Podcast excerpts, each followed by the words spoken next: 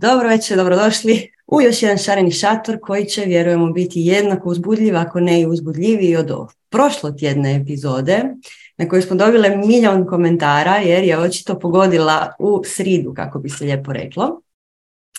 A danas imamo još hrpetinu uzbudljivih pitanja i nadamo se još uzbudljivih odgovora. I evo, trajat ćemo koliko ćemo trajati, vidjet ćemo dokle ćemo stići. A prije nego što krenemo, mali PP, ovo će danas biti zadnji poziv za festival Magma, festival goruće vatre transformacije u kojoj ćemo se okupiti sa jako, jako puno učitelja sa Balkana. Još uvijek, je, još uvijek se nismo na ovaj način okupljali još uvijek nismo na ovaj način podučavali i nismo svi zajedno bili na istom mjestu. Tako da Ines ja očekujemo da će ovo biti doista spektakularno.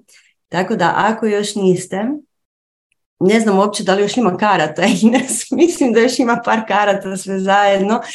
E, svakako, ako sada kupujete kartu, upišite kod Supernaturals za 15% popusta. I dođite sljedeći utorak, krećemo, krećemo vatreno i vjerujemo da će cijeli tjedan biti i tekako goruć. I mi se strahovito veselimo jer, eto, jedno ovako okupljanje još se nije dogodilo i nadamo se da će ovo biti prvo u nizu jednog veselog svakogodišnjeg, a možda i više puta godišnjeg okupljanja koje ćemo raditi. Eto, Ines. Pa da, stalno pričamo kako je Balkan izuzetno moćno energetsko područje i sada po prvi puta se ovako nalaze razni učitelji sa Balkana i stvaramo jednu vrlo, vrlo snažnu magijsku zajednicu zajedno sa svima vama. A nas još veseli posebno što ćemo imati zapravo premijeru jedne radionice. Imat ćemo, Super Naturals će imati četiri radionice, ali imat ćemo premijeru jedne radionice i to ćemo baš prvi puta raditi uživo. To je jedna radionica koja je intrigirala sve naše strastvenice, a radi se o četiri svjetlosne ratnice ili o četiri žene moći. Žena moći je povezana sa raznim smjerovima, sa raznim vjetrovima i s obzirom na to pripada u određeni tip žene moći i ima određene, ajmo reći, vrline i određene neraspakirane vrline. I kad znate svoj tip, lakše vam je ići kroz magiju i lakše vam je ići kroz put samospoznaje. Dakle, jako nas veseli što ćemo to raditi uživo. Sanja, možda ti želiš podijeliti ostale radionice, znam te vesele. Da, jako me vesele, a evo već smo jednu podijelili na društvenim mrežama, a to je naša omiljena tema, a to je životinja moći. I već smo dobili hrpu upita, jo, ja ne mogu doći na magmu, kako ću ja? Ne morate se brinuti, životinju moći ćemo imati uskoro online, jer jednostavno previše komentara smo dobile da to ne bismo napravile. A osim toga biti će naša omiljena, omiljena tema, a to je seksualna magija. I nadamo se da ćemo uspjeti ući duboko, duboko, jer seksualna magija je na, na tapetu zadnji dan magme, kad svi već budemo otpustili razno razne viškove i budemo spremni za pravo primanje. Tako da, osim toga radimo još kidanje veza i mislim da je to sve. Tako, Ines. Mhm. Ali osim nas, tamo je još jako puno učitelja koji će raditi i nama jako uzbudljive teme, ali njih ne možemo najaviti. Objavili smo program, tako da možete vidjeti točan program kad se šta događa. Osim toga, stavit ćemo jednu malu, onako jedan teaser ćemo sada baciti u eter, a to je Ines i ja planiramo na jesen jedan, jedno jednodnevno okupljanje u Zagrebu. Pa evo, još se to sve skupa rađa i tako dalje, ali nadamo se da će se to dogoditi na način na koji mi želimo da se dogodi i u prostoru koji smo si mi zacrtali da se dogodi, tako da evo držite nam fige i znati ćete sve na vrijeme. To je to, nam tako ide. Pa da, da evo došlo vrijeme tih nekako uživo druženja i jako se veselimo da vas vidimo sve uživo. Eto, Sanja, mislim da sad možemo službeno krenuti sa pitanjima. Službeno. Krećemo službeno. Pa kaže prvo pitanje. Kinezijolog sam po struci i učiteljica joge. U osnovnoj školi predam tjelesnu i zdravstvenu kulturu. Joga me potpuno transformirala i imam veliku želju kinezijolozima pokazati sve dobrobiti joge. Jednom sam radila s učenicima Pozdrav suncu, pa se jedan roditelj žalio ravnatelju. Toliko je dio društva kojim sam okružena radeći u državnoj službi zatvoreno za tako nešto. I sad ono ključno. Upisala sam doktorski studij kako bih kroz znanstveni rad dokazala dobrobiti joge i trenutno sam se ulovila držanja i pokretljivosti kralježnice i kukova. Jako bih voljela čuti vaše mišljenje i znanje o važnosti držanja i pokretljivosti kralježnice za život pojedinca. Puno puta sam čula od vas kada bi barem ovo djecu podučavali u školi. Pitanje koje mi se nameće, budući da svakodnevno gledam pogrbljenu i slabije pokretljivu djecu, je trebalo mi, trebamo li mi profesori u školi više naglaska na satovima tjelesnog odgoja stavljati na vježbanje kao što je yoga i na vježbe koje će poboljšati pokretljivost i držanje ili to nije od velike važnosti za život. Ines, kreni. Hvala ti, znaš da je ovo tema koja mene jako zanima, baš kao i tebe. Prvo bi samo krenula i rekla nešto što može zvučati kao floskula, a to je tijelo je hram naše duše.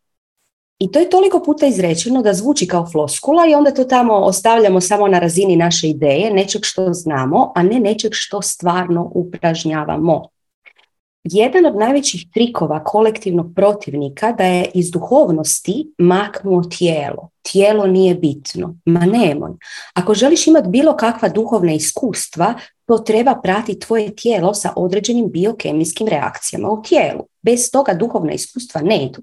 A kako će se te biokemijske reakcije fluidno dešavati sa lakoćom, bez nekih prepreka, bez zastoja, bez šanse da odu u krivo, ako naše tijelo nije čisto, protočno i mobilno.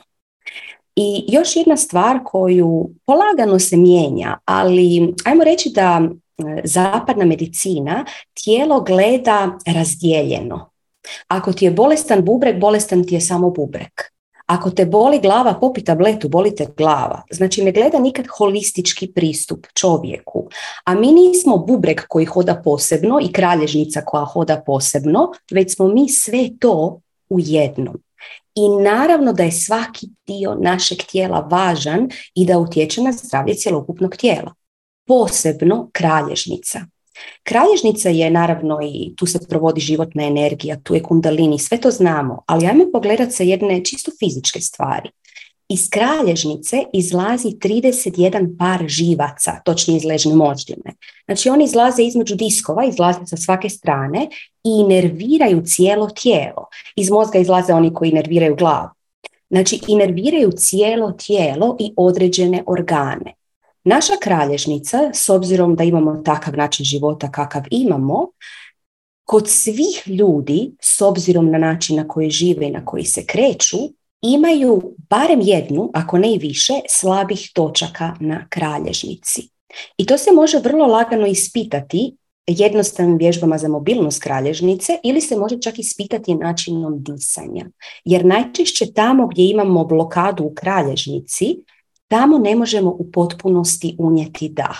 Stoga to možete i sami doma isprobati, vidjeti da li mogu napuhati trbuh, da li mogu napuhnuti i ispuhnuti znači prostor oko dijafragme, prsa, naprijed, sa strane, iza, jel mi to sve mobilno? Ako nije, znači da je tu negdje slaba točka na kralježnici. I šta se sad dešava? Tamo gdje je slaba točka na kralježnici, inervacija tog dijela tijela i tih organa nije dovoljno dobra. U početku se ne dešava ništa, osim što možete imati tu i tamo neku nelagodu ili bol u kralježnici. Međutim, ako se to ne rješava, vi ćete se neminovno, znači nije pitanje da li ćete se, nego sigurno ćete se razboliti upravo u tom dijelu tijela, u tom organu.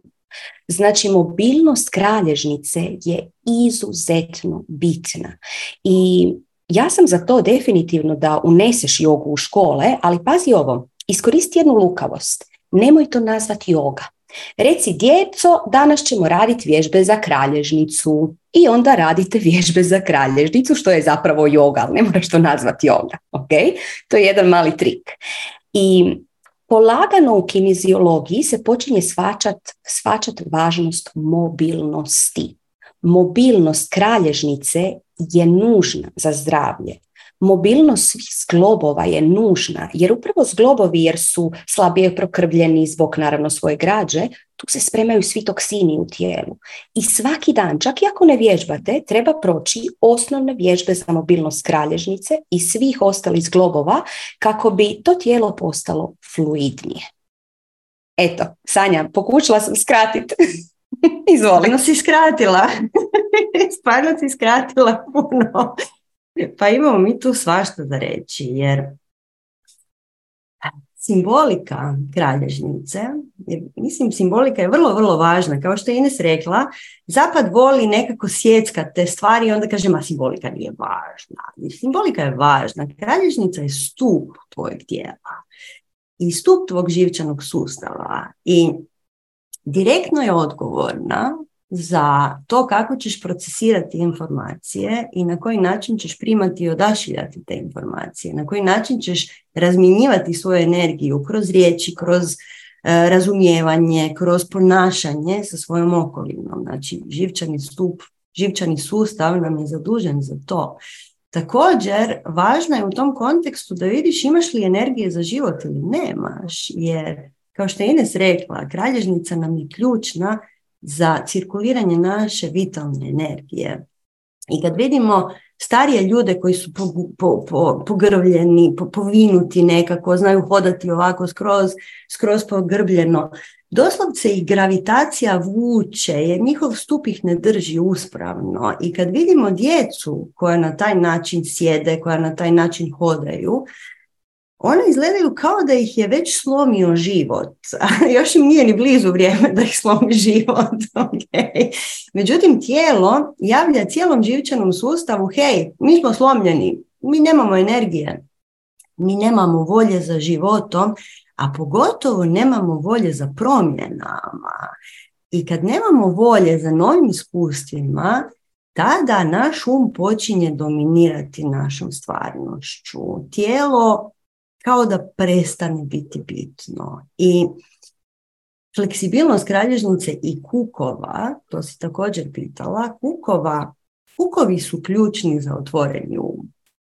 Ima puno naših predavanja na našem YouTube kanalu, pa ćemo te uputiti da odeš vidjeti ova starija naše predavanja baš o jogi.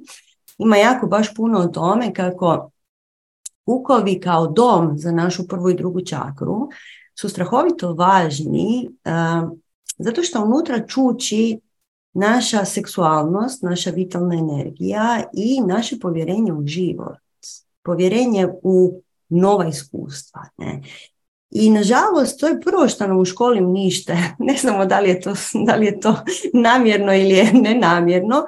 Međutim, djeca koji imaju izrazito gipke kukove, to svi znate koji imate doma malu djecu ili ste ih imali, odjednom su gurnuta u to sjedenje u vrlo, vrlo uskim klupama i svi moramo sjediti ovako i ne smijemo držati noge na stolu, to mi je uvijek bilo to je bio moja najveća zamjerka školi i ne vjerujem i tvoja, jer ja bi sad, kao pristojna sam, ja bi sad naredi stavila noge tu na stol. Znači, djeci koja bi htjela se kretati i time zapravo tu fluidnost svoje energije koristiti, mi smo tu djecu doslovce stjerali u jedan položaj i držimo ga tu. Ne. Zbog toga nam je društvo ovako puno srama, puno krivnje, puno nekih uskih pogleda na život. Ne. I kao što si ti tu napisala, znači državna služba je zatvorena za svaku inovaciju, kažeš. Zašto? Od straha od promjene. To je vrlo prirodno i vrlo normalno. Međutim, vi ste tu zbog toga. Vi koji radite unutar tog sustava, dok vi ne donesete promjenu unutar sustava, evo Ines je dala sjajan recept kako, ona se neće dogoditi izvana. Znači, to je vaša darma. Baš zato si tu gdje jesi. Da napraviš tu promjenu iznutra. Ne? Tako da evo, ja ću tu završiti. Ines, ja bi mogla ovome sedam sati, ali to je to. Pogledaj naša starija predavanja uh, na našem YouTube kanalu jer stvarno ima jako, jako, jako puno o tome kako to sve skupa djeluje na nas. Eto. Ako se slažete i nas se slažeš da krenemo dalje. Pa evo, još bi samo nešto dodala. Uh, ja bi te još jednom isto tako pozvala da se ne bojiš unijeti to što znaš da trebaš unijeti u, u svoju grupu učenika, u svoju školu. Samo pazi kako ćeš to zapakirati. I za sve ima način. Eto. Ajmo sada na sljedeće pitanje. Hvala ti. To je to. Molila bih vaše mišljenje na temu duševnih bolesti. Muči me pitanje slobodne volje kad u tim stanjima čovjek gubi svijest i uvid u sebe i svijet oko sebe. A patnja je toliko velika da on izgubi moć ikakvog svrsishodnog djelovanja. Da li je duševna bolest pitanje razvoja svijesti, pa je onda i dio duhovnog razvoja kroz takvo iskustvo? Ili je posljedica nesvjesne zapetljanosti u obrazac materijalnog svijeta? Dakle, štetna je. Hoćemo mi tu Ines prekinuti pa ćemo nastaviti ostatak pitanja poslije. Ovdje već ima jako puno pitanja, ako se slažeš. Slažem se. Znači, prvo pitanje, da li je duševna bolest pitanje razvoja svijesti? Sve na svijetu je pitanje razvoja svijesti. Znači, ova igra života našeg je igra razvoja svijesti. Tako da, da li je duševna bolest razvoj svijesti? Da, ona je definitivno dio nečijeg puta, očigledno i tvojeg, budući da se, pretpostavljam, time baviš. Ne? I Svaka, svaki izazov koji mi imamo kao duša ovdje u ovom našem tijelu je stavljen ispred nas kako bismo ga prevazišli na bilo koji način i naučili ovo učenje koje je učenje zemlje, a to je učenje ljubavi. Učenje ljubavi, u ljubav se može učiti kroz jako, jako, jako puno različitih izazova i iskustava. Ne? I ono što je bitno znati je ništa što ti je dano te ne određuje i nitko ne dobije nešto što ne može podnijeti. Okay? Uvijek si dobijemo maksimalno onoliko izazova koliko možemo podnijeti. I strašno je važno razumjeti da kreacija ne radi greške. Ne postoji slučajnost unutar kreacije. Sve što se događa uvijek služi nekom učenju, bilo toj osobi ili osobi koja svjedoči tome, kao što si, na primjer, ti pa pitaš ovo pitanje. Ne? I ponekad su ljudi tu u ovoj našoj, na ovoj našoj zemlji zbog drugih ljudi, jer mi smo svi jedno i ovdje smo došli učiti ljubav. I neke duše apsolutno potpišu, tako ćemo to reći, da će se ovdje roditi kako bi ljudi oko njih učili ono što je pravo učenje ove realnosti. Ines. Hvala Sanja. jako si lijepo zaokružila ovaj odgovor. Ja bih se na to nadovezala objašnjenjem energetskim što je zapravo psihička bolest, kako bi mogli onda dalje ući u pitanje, a i to će tebi kao neko ko radi sa e, duševnim bolesnicima biti izrazito bitno. Da bi ušli u objašnjenje što je to bilo kakva psihička bolest, potrebno je ući u jedno vrlo tajno učenje, kojem ja mislim da sad prvi puta i govorimo javno i inače vrlo se rijetko može čuti, a to je učenje o spojnoj točki. Znači, građani smo naše luminozno, naše svjetlosno biće, građano od beskonačno mnogo svjetlosnih niti. I naša spojna točka možete ju zamisliti kao točka naše svijesti, kao svijest koja putuje po tim nitima i tamo gdje osvijetli te niti, na taj način mi percipiramo svijet. Kada bi se ta točka svijesti pomakla na drugo mjesto, mi bi percipirali svijet na drugačiji način. I ovisno kako se ona pomiče, tako mi na e, bliži način, kao i ostali ljudi, ili na dalji način zapravo percipiramo svijet. Kad smo male bebe, ta točka svijesti se miče posvuda i mi vidimo svašta.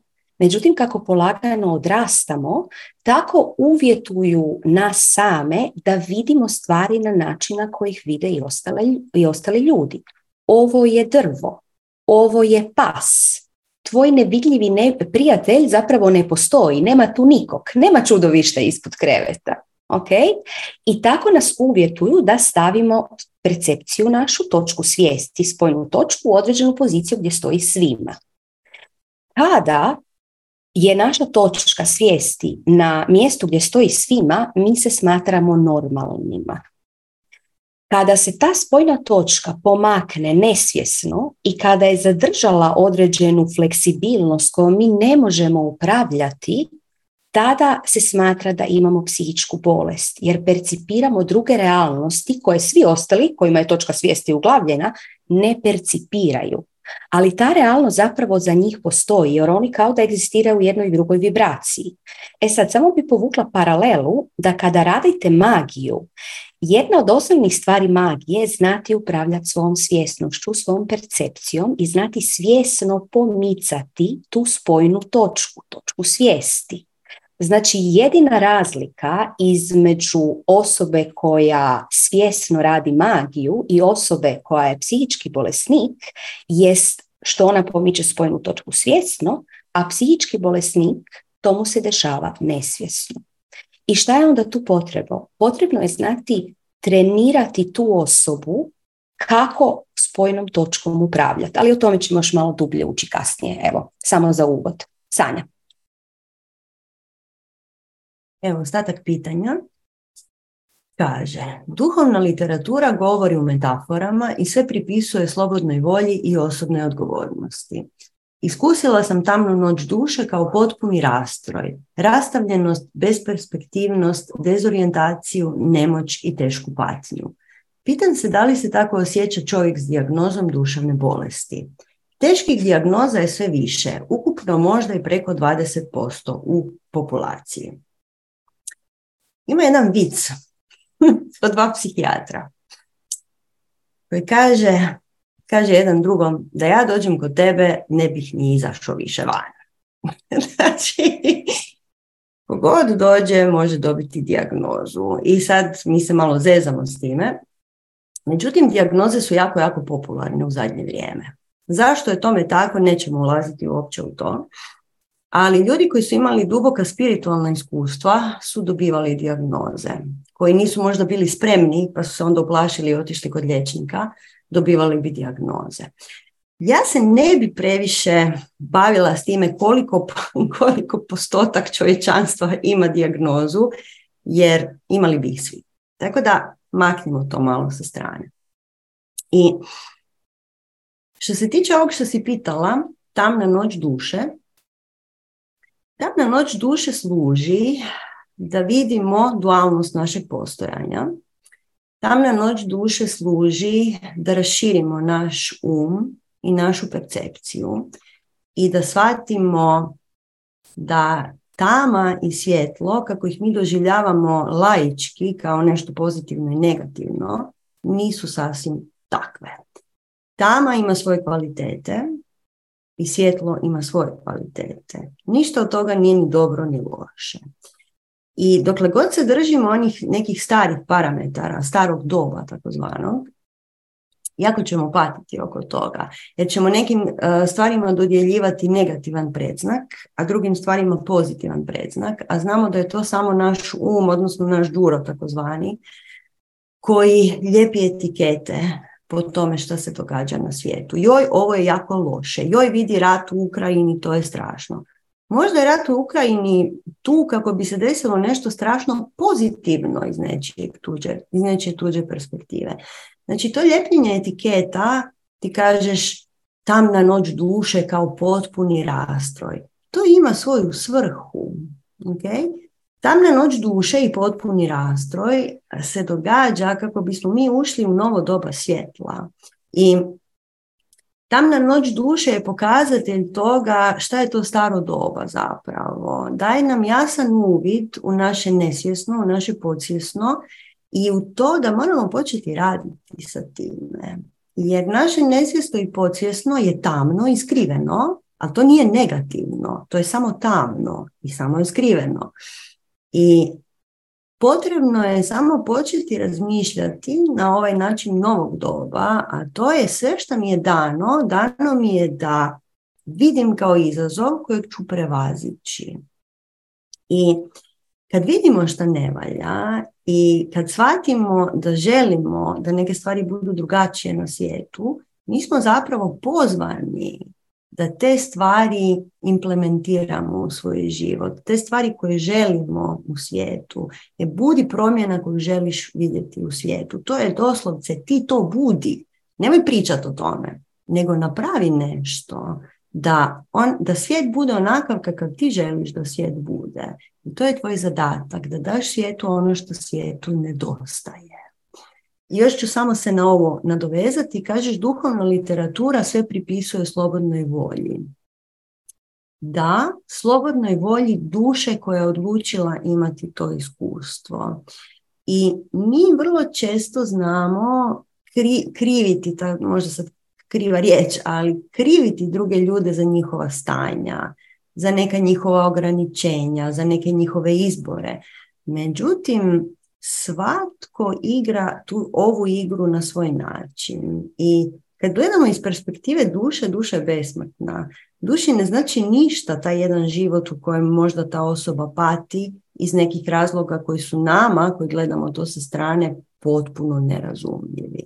Međutim, duši je vrlo jasno zašto je odabrala tu vrstu postojanja. I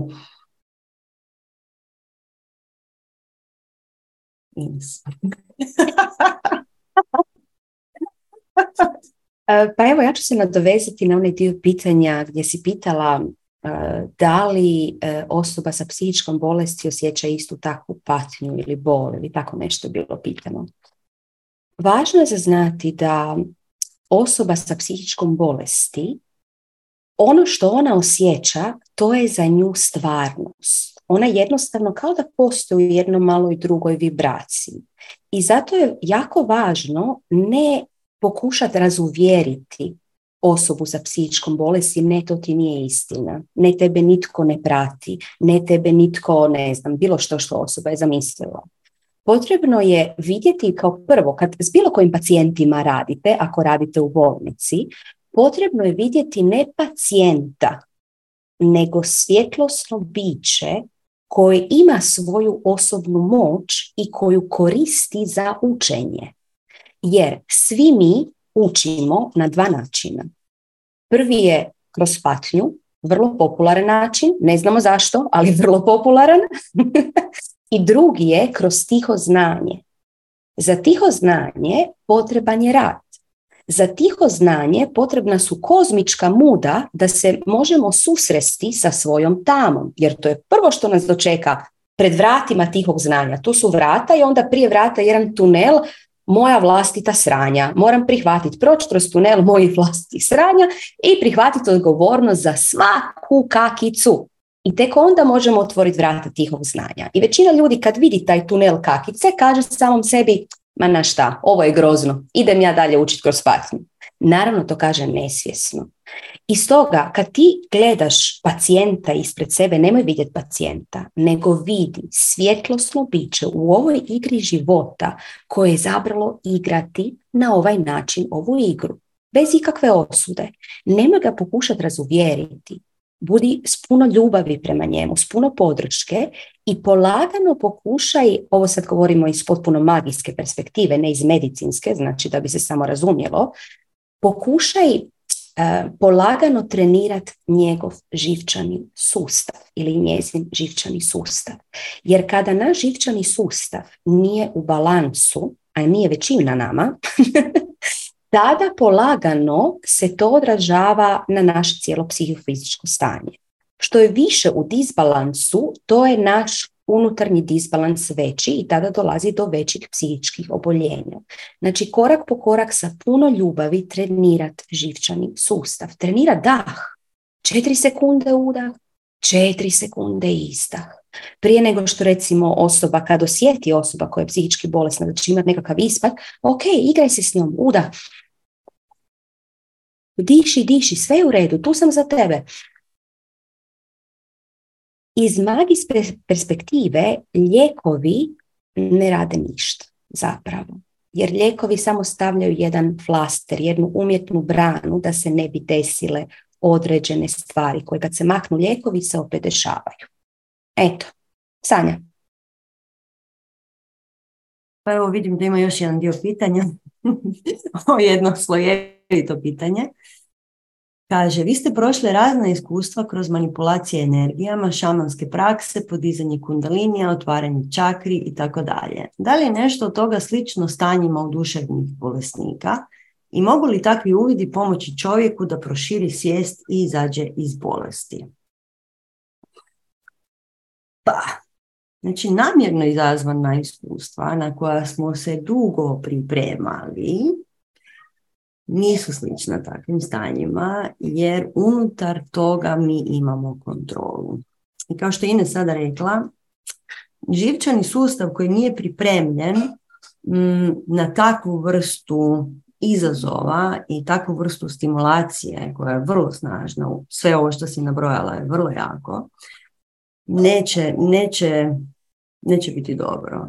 E, to je ko da baciš bujicu vode kroz vrlo malu rupicu. Znači, to će još više rasturiti živčani sustav. Tako da malo po malo, kao što je Ine sada rekla, vježbe daha, to je puno, puno, puno bolje nego otići na sat kundalini joge ili ne do Bog da ti se digne kundalini jer i od toga ljudi znaju imati dijagnoze. okay. um, male stvari, mali koraci svaki dan, svaki dan, svaki dan, proširivati lagano tu zonu komfora, odnosno lagano trenirati taj živčani sustav. Ne? I meditacija, kakva god bila, vođena uz glazbu nekakva, uvijek može biti meditacija za bilo koje stanje. I naravno, ponašanje, ne? znači kontrola nekakva ponašanja. Tako da to bi bili puno, puno bolji neki recepti za rad nego baciti čovjeka u šamansku ceremoniju na koju nije spreman. Jer objektivno većina nas nije spremna niti na šamansku ceremoniju i zato kao što sam počela ovaj, ovu rečenicu, a to je mi se dugo pripremamo za takve vrste praksi i za takve vrste iskustava. Tako da mislim da moj odgovor bi bio ne se baviti sa nekim snažnim tehnikama, jer one mogu dovesti do još većeg straha, panike i još dublje gronjenja u neka čudna stanja. Eto, Ines. Pa evo, ovo me sad podsjetilo da povučemo paralelu, da zapravo mnogi od vas često pitate, jo, ja bih htio doživjeti takvo i takvo duhovno iskustvo, jo, ja bih htio vidjeti energije, osjetiti energije, jo, ja bih htio vidjeti druga bića, htio bih vidjeti arhanđele, htio bih vidjeti entitete, htio bih komunicirati s njima, htio bih izaći iz tijela, svašta bi nešto htio. Stvar je da nemojte se nikad žuriti. Jer ona duhovna iskustva koja vam se trenutno dešavaju su naravno izrazito vrijedna i dešavaju se zato jer ste vi spremni upravo za ta duhovna iskustva. Ako se nama desi neko duhovno iskustvo na silu inducirano, a to znači nekakvim vanjskim agentom inducirano, tada, a naš živčani sustav nije spreman, to može biti vrlo pogubno za živčani sustav i doslovce se može desiti nekakav živčani disbalans koji onda ostaje. Dakle, da se nadovežem na Sanju i na ovo pitanje, za osobe koje nemaju stabilan živčani sustav, nikako nisu snažna, namjerno inducirana duhovna iskustva. Iako kad bi vi gledali energetski, recimo osobu koja je potpuno luda, znači skroz je luda, i osobu koja je svjetlosnik, koja je mag, koja je vještica, vi bi vidjeli pomicanje spojne točke. Znači pomicanje točke percepcije, jer tako se radi magija. Ali kod osobe koja je mag bi vidjeli da je ona pomiče svjesno i zadržava točno tamo gdje treba, kako bi ušla u točnu određenu vibraciju postojanja, napravila tamo što treba, pomakla se u drugu vibraciju postojanja. Kod osobe koja je potpuno luda, ta spojna točka se pomiče hektično, živčano i svaki put kad se pomakne, to je novi izvor straha za osobu jer ne zna što joj se događa. Davanje lijekova takvoj osobi je samo, kažem, flaster. Potrebno je educirati tu osobu, a odnosno potrebno je znači prvo doći do nje. To je znači ne govoriti joj joj tvoja dijagnoza je takva i takva, joj ovo što ti vidiš ne postoji. Ne, nego prihvatiti ju, dati joj podršku i polagano, kao što je Sanja rekla, korak po korak, sa jednostavnim stvarima, davati joj zapravo naputke, vrlo sporo, vrlo, vrlo sporo, je taj živčani sustav jako potresen, davati joj naputke ka poboljšanju. Eto, to samo znači promjena cijele medicine, ali ok. Sanja. Hvala ti na ovom. Samo promjena cijele medicine. Sljedeće pitanje. Prije šest godina sam imala spontani pobačaj u petom mjesecu trudnoće, a prije pet godina hitan carski rez u sedmom mjesecu trudnoće, beba je bila živa desetak dana i preminula. To je ostavilo velike traume u meni sa napadima panike svih vrsta koje praksama sada uspješno rješavam. Od prošlog ljeta radim pentagrame, sad i heksagrame i te prakse su mene preporodile i odnjele gomilu strahova. Ja sam pokušaj da imam dijete potpuno blokirala i prihvatila da ja to ne mogu fizički jer mi je rečeno da imam malu maternicu i odustala. Sve do par dana prije radionice heksagrama kada je Tama riješila da pređe u svjetlo, ja sam se bukvalno probudila sa novom idejom o tome, sa željom, hrabrošću, ma samu sam sebe iznenadila. Kako sam se intenzivno bacila na rad sa tom trauma željom, mnoge stvari su se zalječile i tokom jedne duboke meditacije u kojoj sam aktivirala i reiki, pojavio, pojavilo se biće sa glavom bika koje je bukvalno ušlo svjetlosnim rukama u moj joni i osjećaj je bio jako snažan, ali pozitivan. Kao da je to biće nešto popravljalo u mojoj maternici i bukvalno sam ga fizički osjećala. Moje prvo pitanje je, možete li mi reći što se tu dogodilo i da li je ok što sam to biće pustila da priđe mojem tijelu? Drugo pitanje je da li možete preporučiti neku vježbu, ritual za osnaženje maternice, nešto što nas žene koje imamo izazov može pretvoriti u majke. Pa evo, ja bih krenula sa jednim, ajmo reći, općim znanjem, koje možda i nije toliko poznato, pa je dobro da ga kažemo, a to je da kad žena rodi, da nastane jedna energetska rupa. Nastane i kod muškaraca isto. Jer mi dio svoje životne energije damo djetetu. I muškarac i žena. Ako smo rodili kćer, veći dio životne energije kćeri će doći od majke, znači nama će uzeti veću porciju energije, muškarcu manju. Ako je riječ o sinu, veću porciju će uzeti od oca, od nas manju. Zašto to pričamo? Prije nego što svi počnete paničariti, nemojte paničariti, to je normalno. Međutim, svatko koji ima dijete, potrebno je da tu rupu iscijeli. I ono što se dešavalo, pogotovo kad su jako uh, traumatične stvari prilikom rođenja ili beba umre ili, ili je bio traumatičan porod, ta rupa zna biti posebno energetski bolna. I ono što bi mi rekli je da je, srela si jednog saveznika koji ti je pomogao i radio zapravo ono što se radi u ovakvim slučajevima.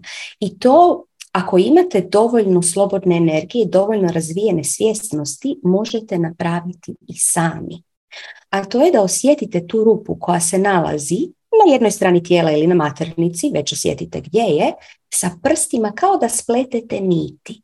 Spletete niti, spletete niti.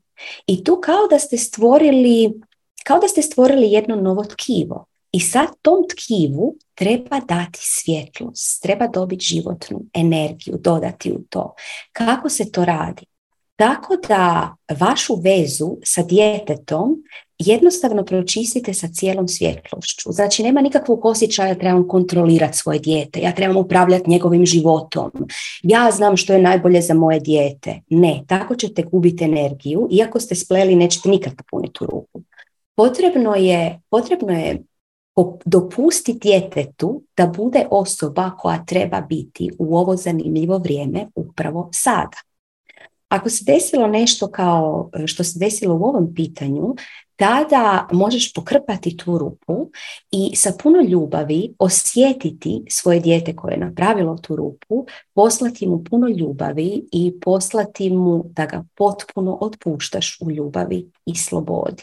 I onda zacijeli to još mjesto sa ljubavlju. Eto. Tako da da, ovo što ti se desilo je super stvar. Sanja. Hvala ti. Pa da, zanimljivo je. Biće koji ima glavu bika u ovoj magiji koju radiš i ritualima koje radiš je biće elementa zemlje koje je prilično logično da dođe da iscijeli tvoje tijelo. Budući da si imala toliko povjerenja da si mu dala da priđe, da si mu dala da uđe, vrlo, vrlo vjerojatno je odradila ovo upravo što je Ines rekla. Tako da iscijeljenje ti se događa. Sama činjenica da imaš svakodnevne prakse je već uh, strahovito podržavajuća. I ono što si pitala je da li imamo neku vježbu, ritual za osnaženje? Da, naravno da imamo. Prvo, što ženi treba u životu je spontani pokret. I sve vi koji ste bili na boginjama znate koliko je to iscijeljujuće za naš živčani sustav, za naše tijelo i za naš um. Jer maknemo se iz tog mentala i uđemo u tijelo. I onda možemo s njime raditi, onda ga možemo čuti, onda mu možemo slati tu nježnost, tu ljubav. Spontani ples je najprirodnije iscijeljenje za žensko tijelo. Sljedeće što bismo svakako preporučile je korištenje ioni jaja. Ioni jaja znate da su naš omiljeni alat za bilo kakvu pa komunikaciju sa našom joni, sa našom maternicom i sa tim cijelim energetskim centrom koji mi unutra posjedujemo. I zapravo u ovom trenutku najbolje što ti možemo preporučiti je, znači na našem webu postoji jednodnevna radionica, zove se Dan za mene, buđenje boginje i unutra imaš sve. Znači imaš glazbu za plesanje, imaš sitno predavanje od četiri faze koje je vrlo, vrlo interesantno za svaku ženu, to sve moramo znati. I imamo meditaciju za iscijeljenje joni. Tako da imamo Ines, imamo meditaciju za iscijeljenje.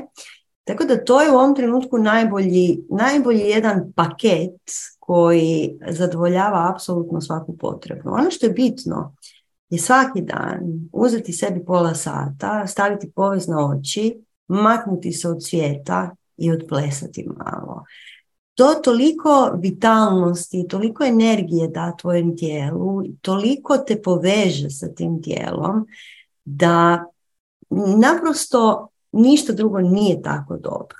Ne? Tako da evo, to su neki naši savjeti. Ines, imamo li ih možda još?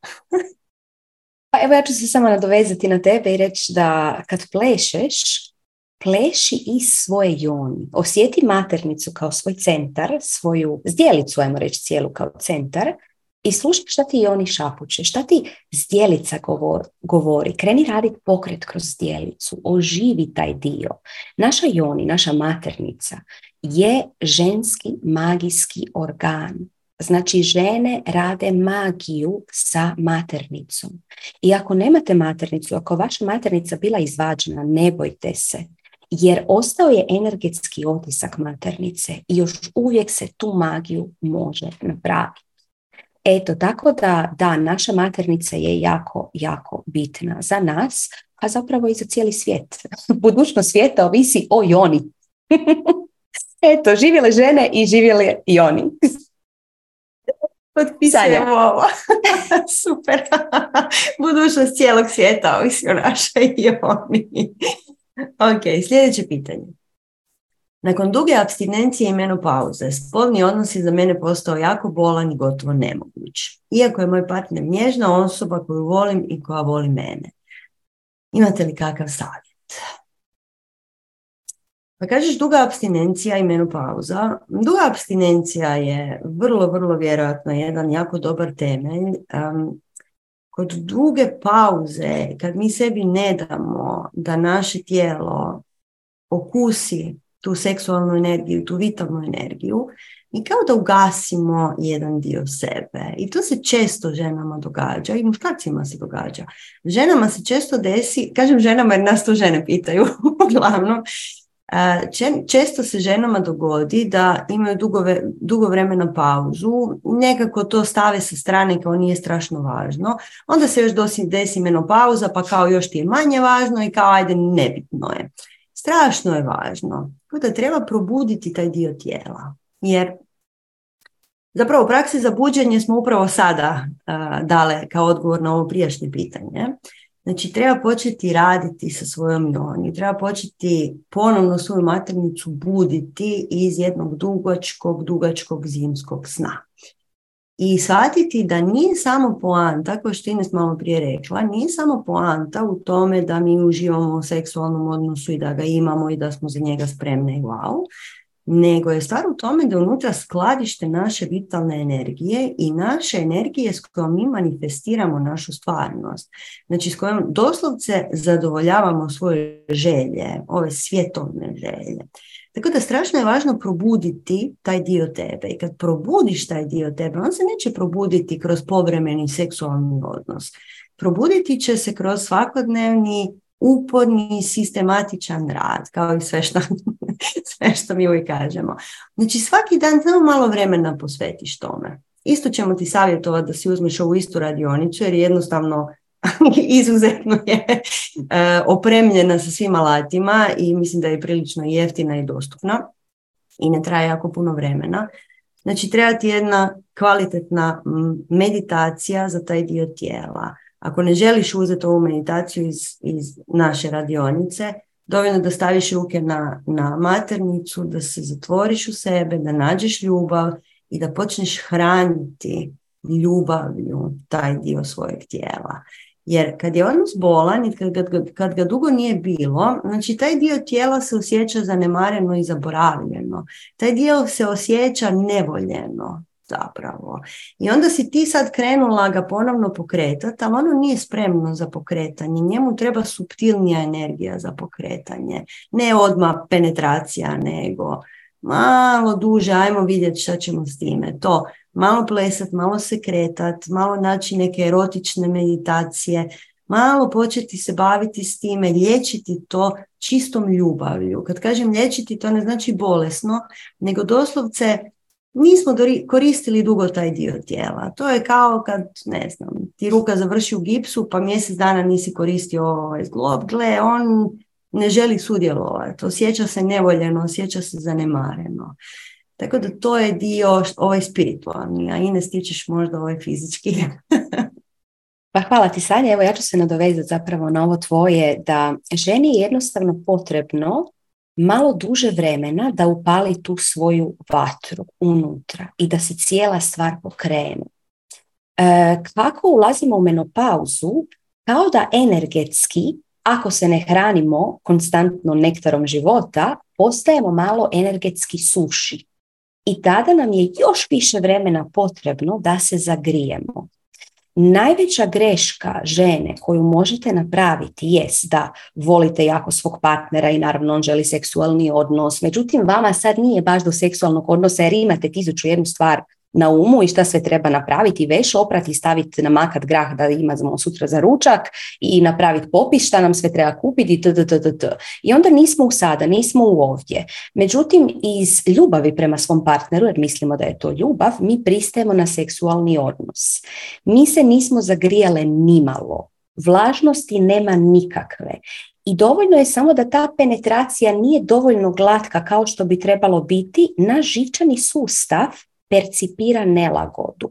I tako lijepimo nesvjestan odnos za nesvjesnim odnosom i naš živčani sustav jednostavno spojio na jednoj dubokoj razini penetracija jednako nelagoda.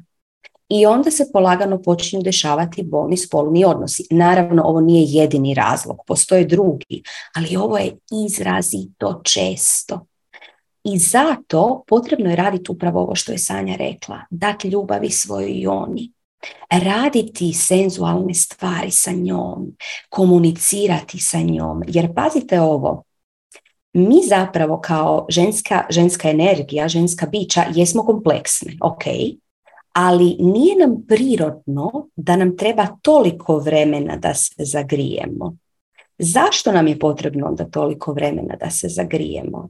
Zato jer je ženska energija dugo bila potisnuta. Seksualnost je nešto, ps, o tome se ne priča. Slučajno da ti se ne vidi neki dio tijela koji se ne bi smio vidjeti. Ili je otišlo u nešto skroz u drugom smjeru, smjeru znači nekakva pornografija. U svakom smislu ženska seksualnost civilizacijski gledano je bolesna. I takva jedna bolesna ženska seksualnost, kakva trenutno je, bez da ju mi iscijeljujemo, hrani nas svojim informacijama i prenosi se iz jednog makrokozmosa u mikrokozmos. I zato, ako imate bilo kakve seksualne izazove, znajte da rješavajući te svoje seksualne izazove, zapravo potičete da se ta cijeloukupna seksualna energija žena kolektivno liječi. I zato ih nemojte stavljati pod tepih, nego jednostavno osjetite na koji način pristupiti sebi, na koji način se iscijeliti. Svaki dan, neka ne prođe dan, a da niste pričali sa svojom Joni. Neka ne prođe dan, a da niste protrljali dlanove, stavili na vašu maternicu jajnik rekli, ej, Bog, tu sam, kako si ti danas? Ha? Šta se tebi radi danas? Malo popričali s njom, kretali se cijeli dan iz svoje joni i tu su joni jaja jako dobra. Jer kad stavite joni jaje, imate osjećaj kao da je tu, kao kad zapiknete šestar, znate, pa crtate kružnicu, kao e to, znači onako joni, aha, to mi je centar i onda se iz tog centra krećem. I onda se krećem i nekako senzualnije i nekako sa tom mišlju o joni. Dakle, igrajte se, iscijeljujte svoju seksualnu energiju, nemojte da vas je toga sram, jer na taj način radite veliku dobrobit cijelokupnoj ženskoj energiji. Eto, Sanja. Ponovni zaključak, iscijeljenjem svoje joni iscijeljujemo svijet. to je to. Naš novi moto Ires je upravo nastao. Sljedeće pitanje. Da li su radionice boginja prigodne za cure koje su ušle u pauzu, možda malo ranije, i kako se usaglasiti sa mjesečevim mjenama i boginjom u sebi kada ciklus više nije prisutan?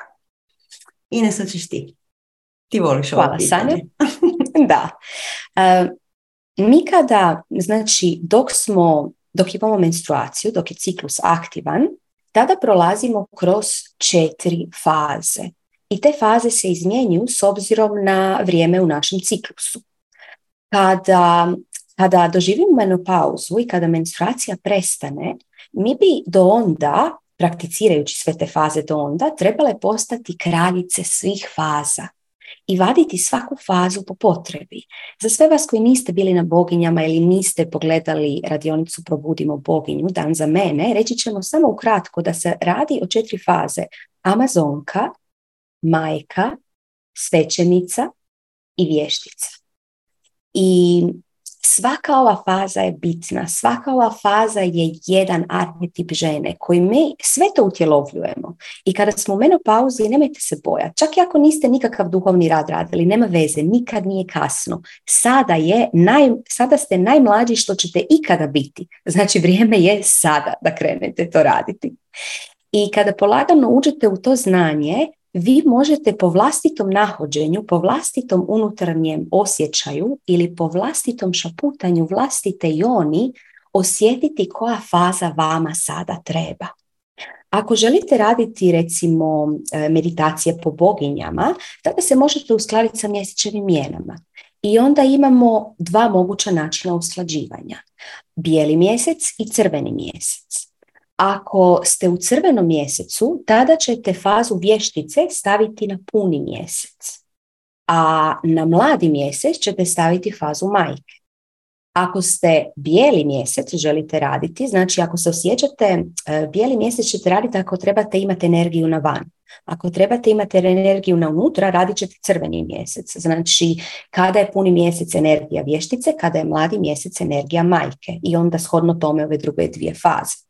Ako trebate energiju na van, tada radite bijeli mjesec, tada na puni mjesec je energija majke, a na mladi mjesec je energija vještice i druge dvije faze sukladno tome.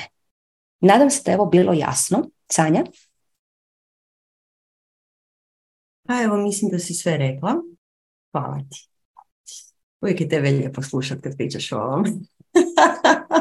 Nismo davno pričali ono, boginje, da mi je lijepo to čuti. Idemo dalje. Ne mogu doživjeti orgazam prilikom odnosa sa partnerom. U vezi smo dvije godine i sve štima volimo se. Iako je, on, iako je on od početka veze volio razgovarati o tome, Ja sam na tu temu odgovorila brzo i uvijek se fokusirala da on bude zadovoljan. U prethodnim vezama se mene nije pitalo kako se osjećam, što želim i tako dalje. Da li je to ostavilo trag da, ne da se ne opustim do kraja i da imam neki skriveni sram njemu reći točno što želim. Ima dana kad se samo zadovoljim i tada doživim orgazam. Puno ovdje ima stvari, već smo ih načeli sa ovih nekoliko pitanja. Prvo i osnovno, znači strahovito je potrebno početi raditi sve ove stvari o kojima smo malo prije pričale. Znači buđenje i on, buđenje naše vitalne energije i liječenje naših vlastitih trauma. Jer kažeš da li je to ostavilo trag da se ne opustim do kraja i da imam neki skriveni sram njemu reći točno što želim. Svi imamo skriveni sram i javni sram i svakakav sram od uopće pričanja o tome. I to što Ines ja pričamo javno o tome, zna, znamo zbog toga dobiti vrlo interesantne neke komentare. Ne? Mi jednostavno ne razgovaramo o seksu zato što je tema seksa tabu. I tako je tisućama godina i uopće nije važno zašto. Ono što je važno je kako ćemo to promijeniti. Jer dakle cijela tema seksualnosti je potisnuta u našem društvu. I nije samo pitanje toga što se tebe u prethodnim vezama tvoji dečki nisu pitali šta ti želiš, nego je stvar u tome da smo mi odgojeni od kad smo bile male, a sad se moraš obući, pazi kako tu izgledaš, a znaš kad si mala djevojčica, ne smiješ ovo, ne smiješ ono i seksualnost nam je mic po mic po mic stjerana u put. Tako. Onda dođe period kad si tineđerka, onda je drama, mama i tata se brinu da ti negdje ne ostaneš trudna slučajno ili da se ne znam šta dogodi, da te neko ne siluje, da ti neko ne ubaci nešto, nešto u piće i onda te siluje, da se ti ne sjećaš. Znači oko toga je strahovito puno velikih briga, tema koje su jako vezane uz strah, koje su jako vezane uz neke ozbiljne probleme i tako dalje. I strahovito puno vezano uz samu temu seksualnosti smo mi stavili u naše nesvjesno i naše podsvjesno. I nismo to nikad izgovorili, nismo to nikada niti istražili. Većina žena pogotovo, ali i muškaraca, dečki imaju iste probleme. Či znači, dečki su učili, ako, ako su učili uopće, dečki su učili o seksualnosti kroz porno filmove i zato nije neobično da imamo ovakav užasan pristup seksualnom činu kao takvom i seksualnom zadovoljstvu kao takvom, zato što porno filmovi su, pa ne znam, neka čudna kastracija cijele te situacije, ali to je jedina informacija do koje ti možeš doći. Ja se sjećam kad sam ja bila mala, onda smo mi znale naći negdje vrući kaj. Bio je vrući kaj. Još uvijek mi je taj naziv tako dobar. Vrući kaj, onda bi čitali one priče kao wow, znaš što to je tako. I to je naša edukacija. U školi su, u školi je učiteljica iz biologije ovako pričala o seksu, imala je 180 godina i 500 kila i, i mislim da njena seksualna energija nije baš bila nešto izražena previše. Znači sve skupa naša seksualna edukacija je smiješna. I nažalost, zbog toga svi skupa imamo strahovite traume i sve je to jako potisnuto. Tako da hoćemo ti reći, nije poanta u tvojim bivšim vezama, poanta je u cijelom društvu općenito. Ne? I zdrava seksualnost koja sada lagano, hvala Bogu, ide na površinu, je dio ove teme radikalnog samoprihvaćanja zapravo. Ne? i razvijanje ljubavi prema samome sebi i svijetu i svojem tijelu i početak razumijevanja da je seksualnost ne ono što su nas učili, nego nešto potpuno drugčije. Da je živa seksualnost ono što te čini mladom, ono što te čini zdravom, ono što te čini vitalnom, jer je to tvoja vitalna energija. Da je zdrava seksualnost zapravo također jedan dio spiritualnog puta jer seksualni čin je spiritualna vježba, također, to je spiritualna praksa. I cijela seksualna magija je praksa kroz sam seksualni čin i dovođenje do njega. I to je zapravo jedna vrsta umjetnosti i to je nešto gdje mi moramo uživati i veseliti se tome, a ne obavljati to zato što nekome je hitno da se isprazni. I to je, znači sa svih strana je to sve zajedno strahovito krivo. Tako da mi pozivamo zapravo sa ovim svim našim javnim pričanjima o tome da krenemo ući u tu temu iz jedne potpuno nove perspektive, a to je orgazam kao takav je alat za buđenje naše vitalne energije. To nije nešto čime se mi praznimo, to je nešto čime se mi punimo. To je nešto što održava našu vitalnost, naše tijelo zdravim i elastičnim i naš um fleksibilnim i ženim nekih novih iskustava, ne nužno seksualnih, ali novih iskustava. E. I preporučamo ti prvo, budući da imaš orgazm kad si sama, istraži svoje orgazme. Početku samostalno. Vidi šta ti paše, na koji način možeš uskladištiti taj orgazam, na koji način ga osjećaš u tijelu, kakav je prvi, kakav je drugi, kakav je treći, da ne pretjerujem dalje. I osjeti šta ta energija radi u tvome tijelu, pristupi tome kao eksperimentu. I kad budeš imala, uh, kad budeš imala sa svojim partnerom taj odnos, on treba trajat, treba ti predigre, jer i on spava, ona je uspavana i ona ne radi dobro, ona nema ljubavi i zapravo odgovor na tvoje pitanje je sve ovo što smo do sada pričali o tome, sve to primijeni što smo do sada rekli da ne ponavljamo. I polako, puno predigre, neka ta tvoja voda zakuha, i puno puta smo pričali o tome kako je naša seksualna energija kao voda, a muška seksualna energija kao vatra. Oni je imaju tu, puf, gore i super, bravo. Međutim, kod nas ta voda, kad je hladna, ona nije spremna za primanje te vatre. Treba vremena da se ta voda zagrije. I budući da evidentno imaš jednog otvorenog momka, istražuj s njim. Također, sjeti se da postoje četiri načina, odnosno četiri tipa žen, uzbuđenja za žene, ženskog primanja uzbuđenja, kako god to nazvali. Znači, prvo, imate žene koje vole da sve bude onako senzualno, da je prostor lijepi, da je svjetlo mekano, da tu neka muzika, da je fina podloga i da to sve nekako bude lala, njanja, mm, super super. I da te hraniš čokoladom i maže sa šlagom i ne znam ja šta. To je prvi tip žene. Drugi tip žene je kinky. Znači koja voli malo skrenut, koja možda voli da su joj oči zavezane ili ruke zavezane, ali ne onako nešto jako ozbiljno, do jako ozbiljno. To isto treba istražiti. Znači moraš znati koji si tip žene. treći tip žene je žena koja uživa u samom seksualnom činu, u samom tom koja je više onako muški, to je jedan muški princip. I četvrti je dosta zaguljen u našem društvu, to vam je energetski tip žene. Znači, to su žene koje vole da ih se jako, pa jako malo, do, vrlo malo dotakne i to im je najviše seksi. I svaki dodir koji su dečki naučili na porno filmovima je takvoj ženi previše. okay? Mi je i zatvaram se. Znači osjeti koji si tip, probaj istražiti, igraj se sa time i probaj dobiti šta je moguće više orgazama.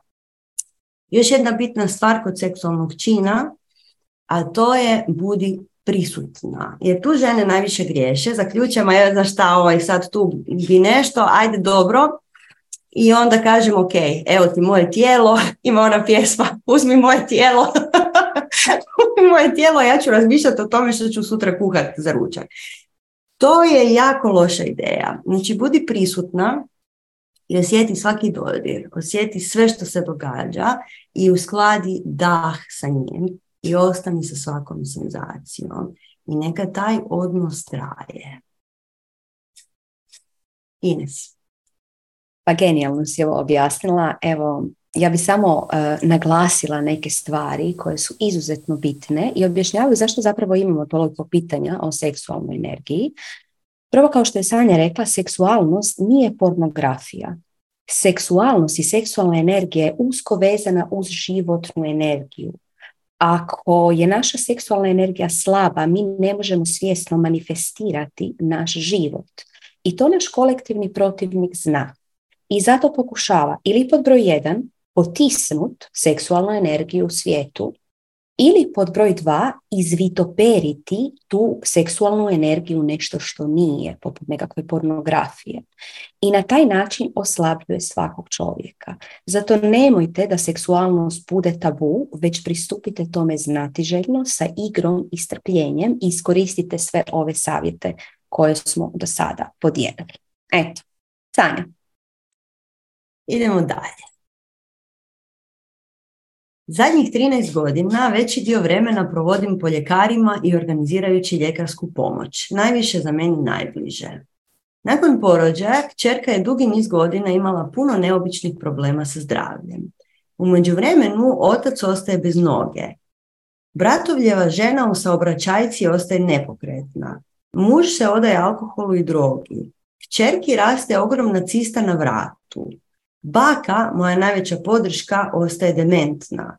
Brat doživljava anafilaksu od uboda pčele i preživljava, pa tata dobiva najagresivniji karcinom pluća, mama od stresa ostaje trajno bez vida na ljevom oku. Tri točkice.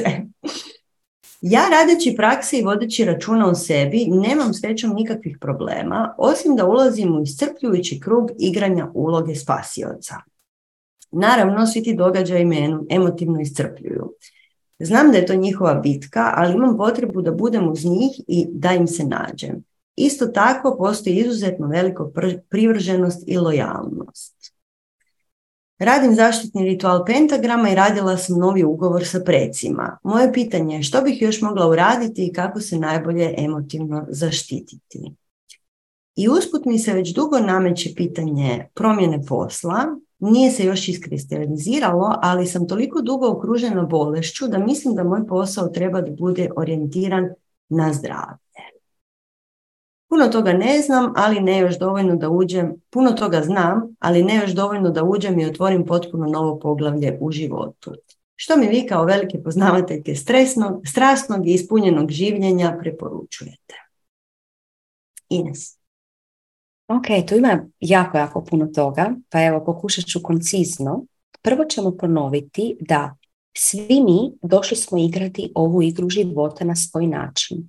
I svi mi učimo na svakom koraku. I pitanje je sad da li učimo, da li biramo učiti kroz patnju ili biramo učiti kroz tiho znanje. Često se zna desiti da kad vidimo ljude koji uče kroz patnju, da im imamo želju pomoći.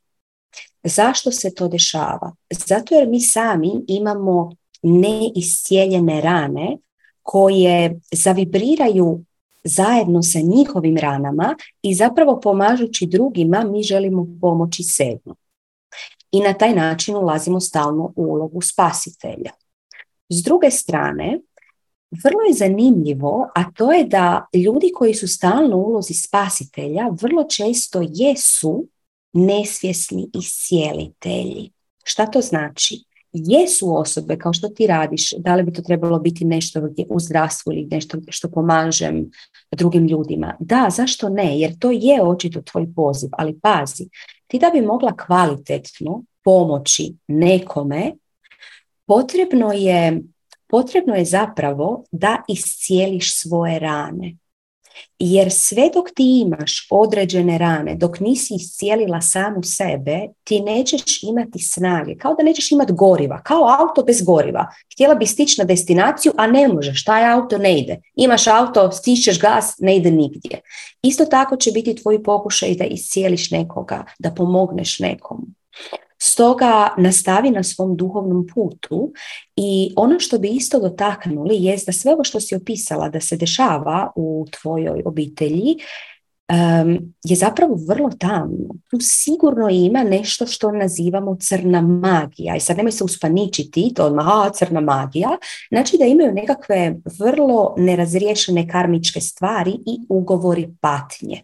I sad, ti ne možeš osobe kojima se to događa natjerati ih da oni idu raditi, jer svako za sebe raskida ugovor patnje. Mi ne možemo raditi ugovor patnje sa precima i raščistiti taj ugovor patnje za cijelu našu obitelj. Što se tu zapravo događa? Mi kad radimo recimo čišćenje na e, obiteljske linije, ali mi sami, mi čistimo te ugovore patnje i raskidamo ih za nas same. To donosi dvostruku benefit, dvostruku korist. Kao prvo mi izlazimo iz tih ugovora patnje i možemo trezveno ili ti svjesno promatrati i pristupiti osobama koje još uvijek jesu pod tim ugovorom patnje i kao drugo, druga benefit koja je isto vrlo važna, mi rješavajući taj ugovor patnje za nas, oslabljujemo taj ugovor patnje u našoj obitelji, jer više ga ne hranimo sa našim kakicama. I sada će drugim osobama u toj obitelji biti lakše izaći iz tog ugovora patnje. Ali, jedno veliko ali se tu nalazi. A taj ali uključuje slobodnu volju. Na kraju krajeva uvijek je osoba ta svaka koja odlučuje za sebe svjesno ili nesvjesno a svjesno može jedino ako radi na sebi, nesvjesno je znači najčešći mod djelovanja. Znači svaka osoba odlučuje da li će raskinuti taj ugovor patnje ili ne. Vi ne možete odlučiti umjesto nje jer bi to ponovno bila crna magija. Znači što ti savjetujemo? Savjetujemo ti da, da kreneš tim putem učenja iscijeljenja, savjetujemo ti da nastaviš dalje raditi na sebi, da se ne bojiš svojih rana, da iscijeljuješ sa puno ljubavi i da dalje kopkaš po obitelji i po tim ugovorima patnje i da gledaš i promatraš na koji način mogu dotaknuti njihovo više ja. Na koji način mogu ih mogu ih dotaknuti i upaliti taj plamičak koji će reći da i ja želim raskinuti ovaj ugovor patnje. Nešto, ajmo reći, najmanje energetski učinkovito što možeš napraviti jest žaliti ih. Jer tako umanjuješ njihovu osobnu moć. Sjeti se kao što smo pričali ono za pacijente na početku našeg šatora, isto tako, znači sve ljude koje promatramo u kakvom god stanju da jesu, uvijek u njima vidimo svjetlosno biće u ovoj igri života koja svjesno ili nesvjesno bira ovu igru i koristi za to svoju osobnu moć. Nitko nije nemoćan. Svi mi smo moćni, međutim mi smo toliko moćni da sami sebe možemo učiniti nemoćnima. To je taj trik. Kužite koliko smo moćni.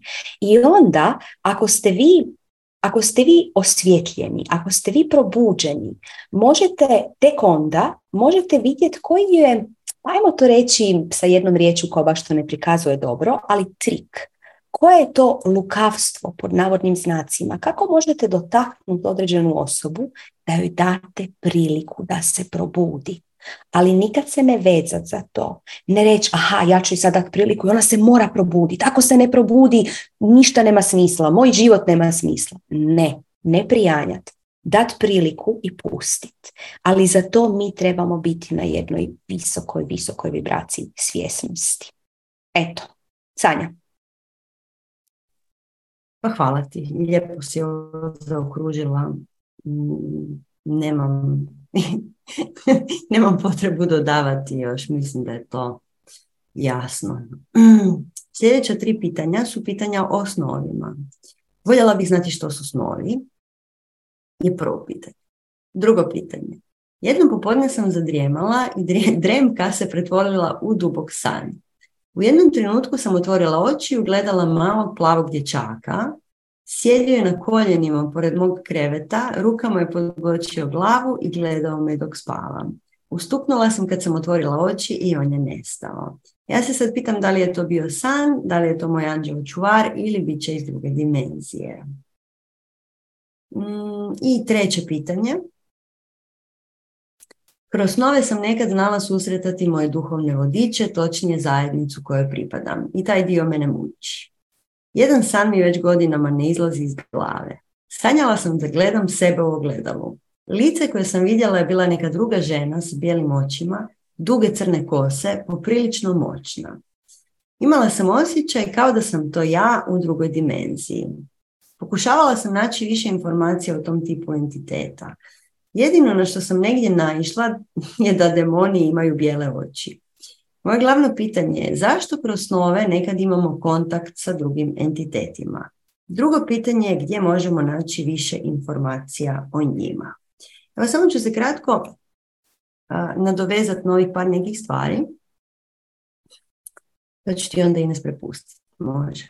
Znači prvo. Kad čitate po internetu ovakve stvari, to ima strahovito puno besmislica.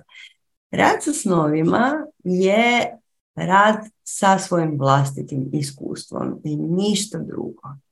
I rad sa snovima započinje sa bilježenjem snova. Zašto bilježimo snove?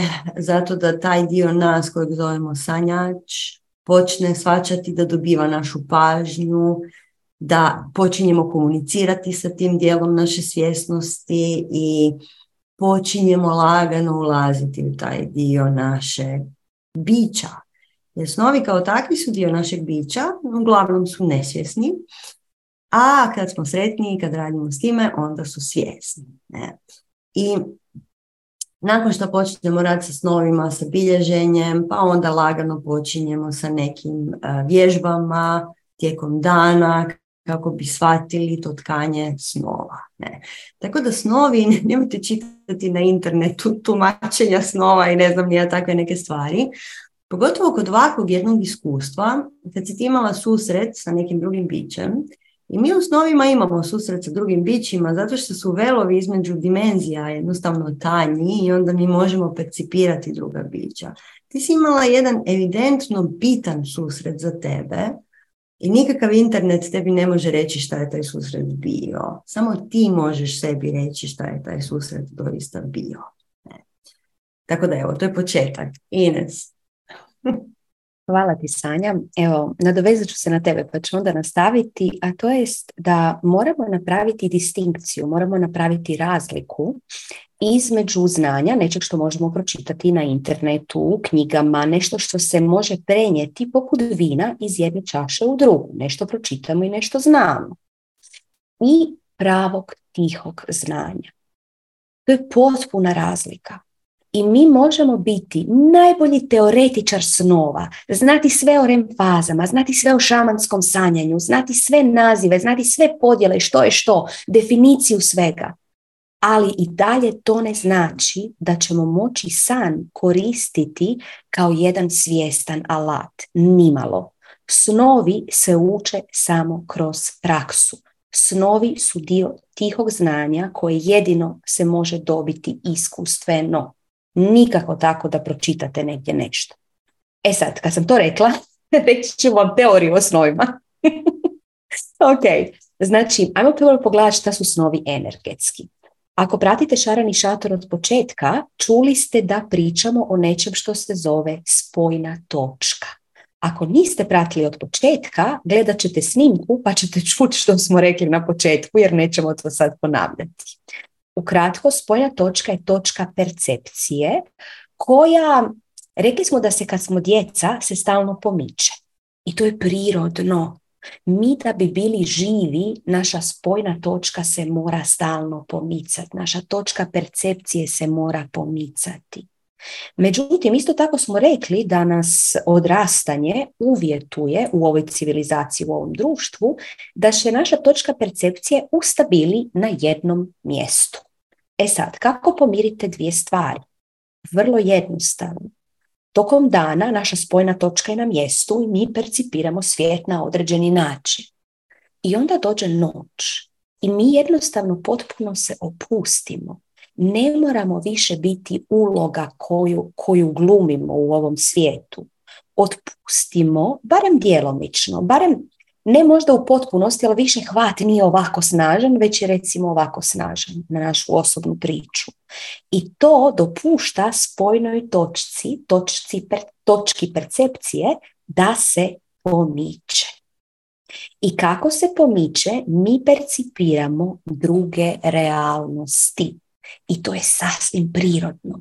I onda čak, e, ako ne radimo nikakve prakse, imamo zaštitu da nam živčani sustav ne poludi, jer mi ako svaku večer, a putujemo svaku večer drugim realnostima, to bi moglo neke ljude dovesti na rub živčanog sloma da su toga svjesni.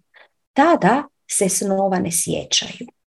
Ili mi dođemo u drugu realnost i naš um jednostavno ne znajući šta je sad ovo, kako da to objasni, počinje lijepiti neke slike na tu drugu realnost, na nešto što ga ta druga realnost podsjeća. Ovo me podsjeća na kišobran, ok, ovo me podsjeća na moju tetu. I onda imate one vrlo čudne snove koji kišobran je letio samo od sebe, moja teta je dojahala gola na konju kao Lady Godiva I onda se pretvorila u moju najbolju prijateljicu i onda smo zajedno jahale i svašta nešto. Znači, naš um slaže priču, ono pokušava se snaći, malo je u panici. A, šta je to, druga dimenzija, šta ovo znači, evo, tu ću ovo zalijepiti, tu ću ovo, tu ću ovo. I tako dolazi do tih nekih čudnih snova. Znači, sasvim je prirodno da su ti velovi između svjetova, kako je Sanja rekla, tanji. I mi, pogotovo ako se bavimo duhovnim radom ili postoje Znači, postoje ljudi koji imaju baš energetsku strukturu sanjača. I ako imate energetsku strukturu sanjača, ako ste skloni svjesnom pomicanju spojne točke u snovima, tada vrlo često imate saveznike. I ovo što si ti vidjela, jedno biće, jedno plavo dečić ili tako nešto je bilo sanja, jel da? To je tvoj saveznik. On ne izgleda zapravo tako, on ti se tako prikazao da se ti potpuno ne prestraviš, jer da si vidjela biće sačinjeno od čiste svjetlosti, možda bi tvoj um rekao, ok, ovo je previše za mene. Onda si vidjela jednog plavog dječaka, nešto što ti je ugodno. I oni su tu da nam pomognu na našem putu zapravo toga da nam san postane svjesni alat. Kao što možete primijetiti, e, Sanja i ja e, pokušavamo naglasiti da je svjesnost u svakom aspektu našeg života. Čak i tamo gdje izgleda da ne postoji. I to je i u seksu, i u seksualnoj energiji, i u snovima kada mislite da ste u nesvijesti. Ne, ne, ne. I tu se nalazi svjesnost. I polagano kad tako svjesnost dovodite u sve sfere vašeg života, mi postajemo cijeli svjetlost, jer osvjetljavamo sve više i više našeg života. I to je ono što znači biti prosvjetljen, znači da cijeli svjetlimo. Svjetli i moja tama, svjetli i moja seksualna energija, svjetle i moji snovi, svjetli i moje budno stanje, znači sve svjetli. Dakle, rad sa snovima je jedan isto vrlo, vrlo važan rad. Eto, Sanja. Pa evo, mislim da rad sa snovima sve svjesni i svjesni su ljudi toga da je to bitno. I snovi nas spajaju sa našim nesvjesnim, sa našim podsvjesnim, ali također i sa našim kolektivnim zajedničkim dijelom, znači sa našom kolektivnom zajedničkom energijom. I evo sad imamo nekoliko pitanja na četu baš o tome. I treba se početi baviti time, jer Jako puno mi pitanja dobivamo o osnovima, stalno dobivamo pitanja o osnovima.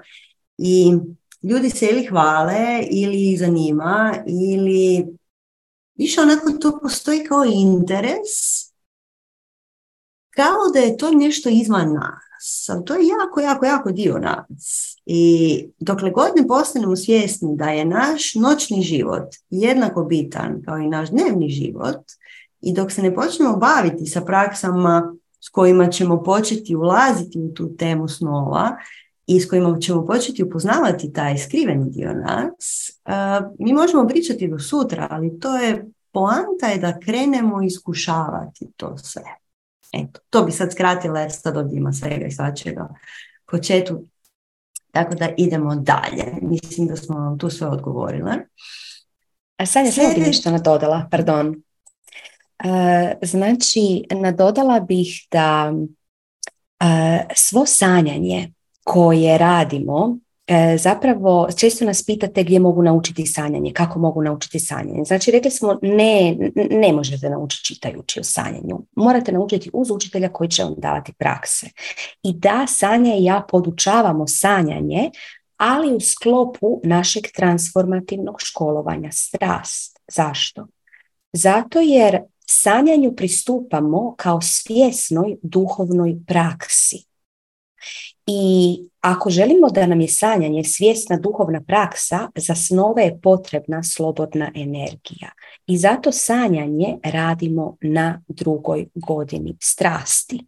Stoga ako vas zanima pristup sanjanju, jedan svjestan cjelovit pristup sanjanju koji će podignuti vaš život na jednu višu razinu svjesnosti, definitivno savjetujemo strast. Jer kao što smo rekli, holistički pogled na čovjeka, ti ne možeš raditi samo na sanjanju, a da si nesvjestan u svim ostalim aspektima života. Evo, to sam samo htjela reći jer se obično potegne jako puno pitanja da li možemo podučavati sanjanje. Ok. Evo imamo još jedno pitanje na četu na koje ću samo kratko se, se nadovezati. Šta bi bilo dobro reći djeci o snovima, osobito ako imaju neke strašne snove? Pa, teško ih možemo podučavati na ovaj način, ali djeca sama po sebi, kod njih su ti velovi još, još tanji. Zato što znate sami da djeca dok su mala vide energetske strukture, mogu, mogu ući u neke druge realnosti i tako dalje puno, puno, puno lakše. Tako da jako, jako, jako ovisi o samom djetetu. Tako da ne možemo vam dati, baš u snovima konkretno, to je strahovito je individualna ta tema. Jako je teško dati odgovor šta sa svom djecom koja putuju po drugim realnostima i upoznavaju strašne ljude. Nekoj djeci će pomoći da pričaju o tome i da shvate da ti strašni ljudi uopće nisu tako strašni. Drugoj, drugoj djeci će pomoći da im kažeš kad vidiš strašnu osobu u snu, reci joj pretvori se u leptira. Djeca to mogu. Djeca su puno budnija u snu najčešće. Treće pitanje je zašto se događaju ti strašni snovi? Otkud je došla ta, ta neka podsvjesna situacija koju to dijete može riješiti? Evidentno jer mu dolazi kroz snove. Tako da, kao što je Ines rekla, strahovito je široka ta tema.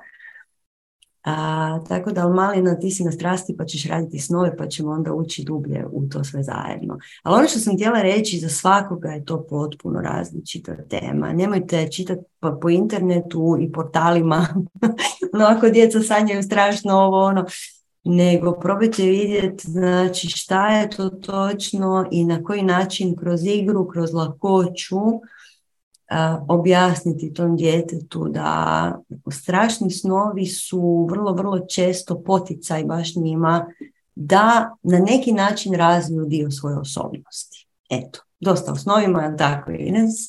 Ili još nešto, znala sam. yes. Na pitanje Malinino, evo Malina je naša strastvenica i ono što možeš ti napraviti za njih, nauči, nauči ih vježbu emocija, nauči ih vježbu stop i nauči ih da to primjenjuju u snovima. Eto, to djeca treba im malo da to nauče, ali kad nauče su jako, jako dobre u tome. Tako da to će im pomoći sigurno. Ajmo sad dalje. Super.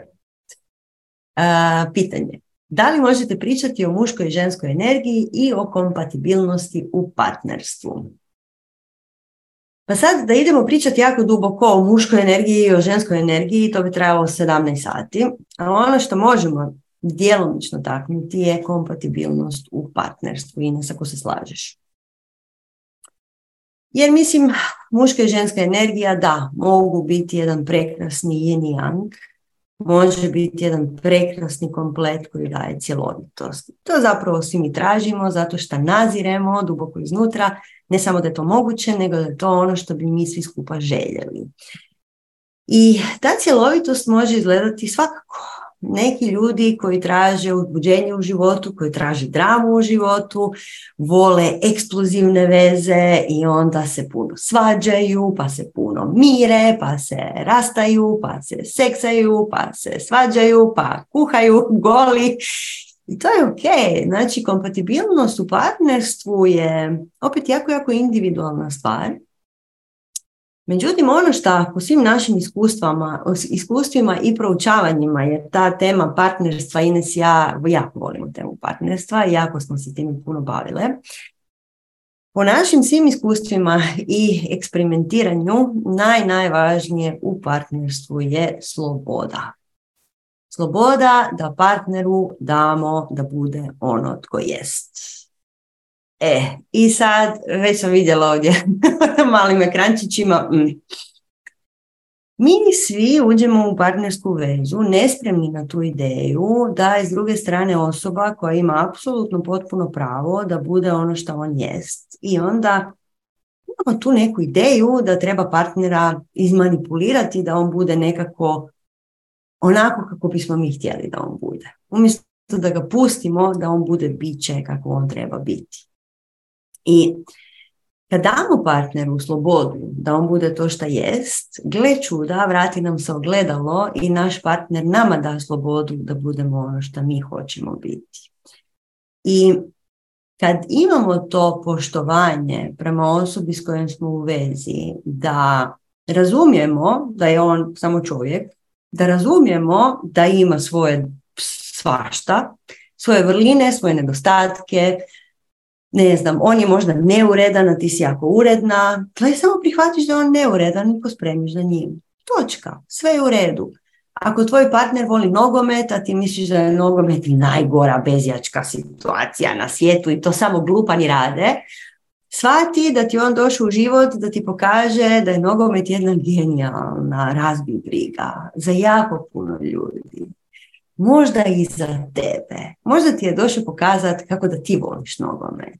Ali ako ti ne prihvatiš, nego njemu konstantno kvocaš, zašto ti sad gledaš nogomet umjesto da, ne znam, zaljevaš moje cvijeće, to ne pričam, tu pričamo o nekompatibilnosti partnera, odnosno kompatibilnost je zapravo jako dubok jedan sloj. Prvo što moramo razumjeti je da je naše ponašanje i kontrola našeg ponašanja ključna za našu vezu.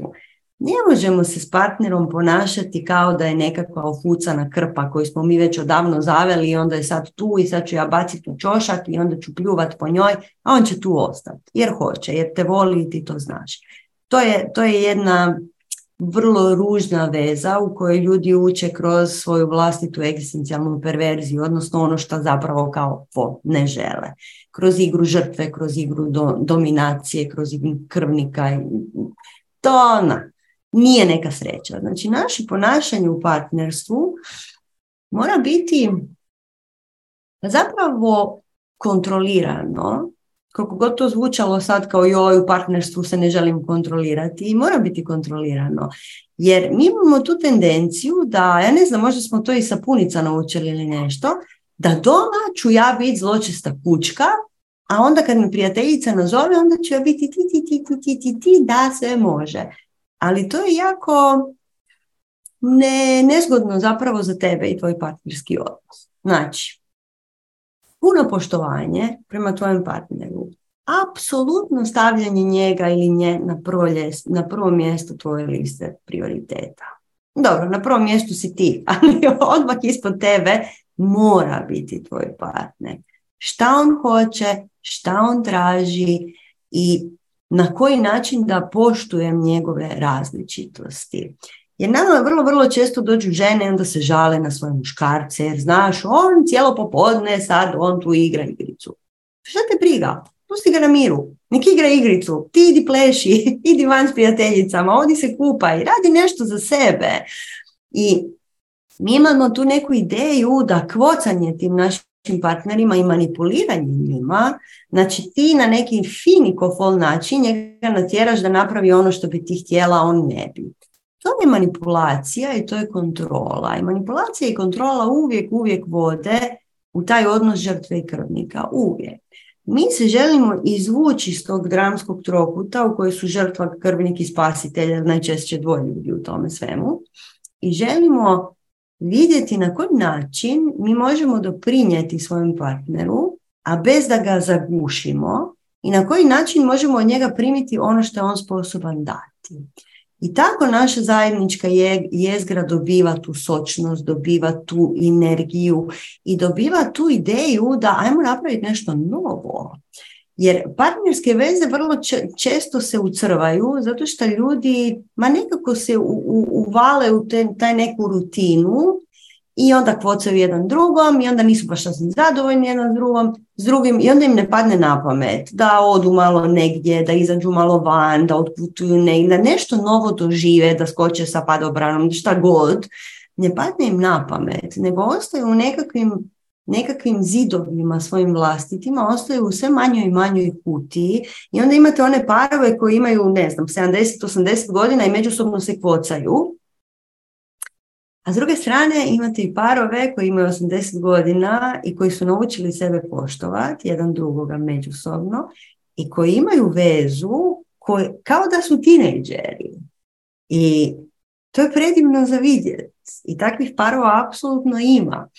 I to je kada učiš kako dati nedogradnju svom partneru i kako ga pustiti da on bude ono što on jest.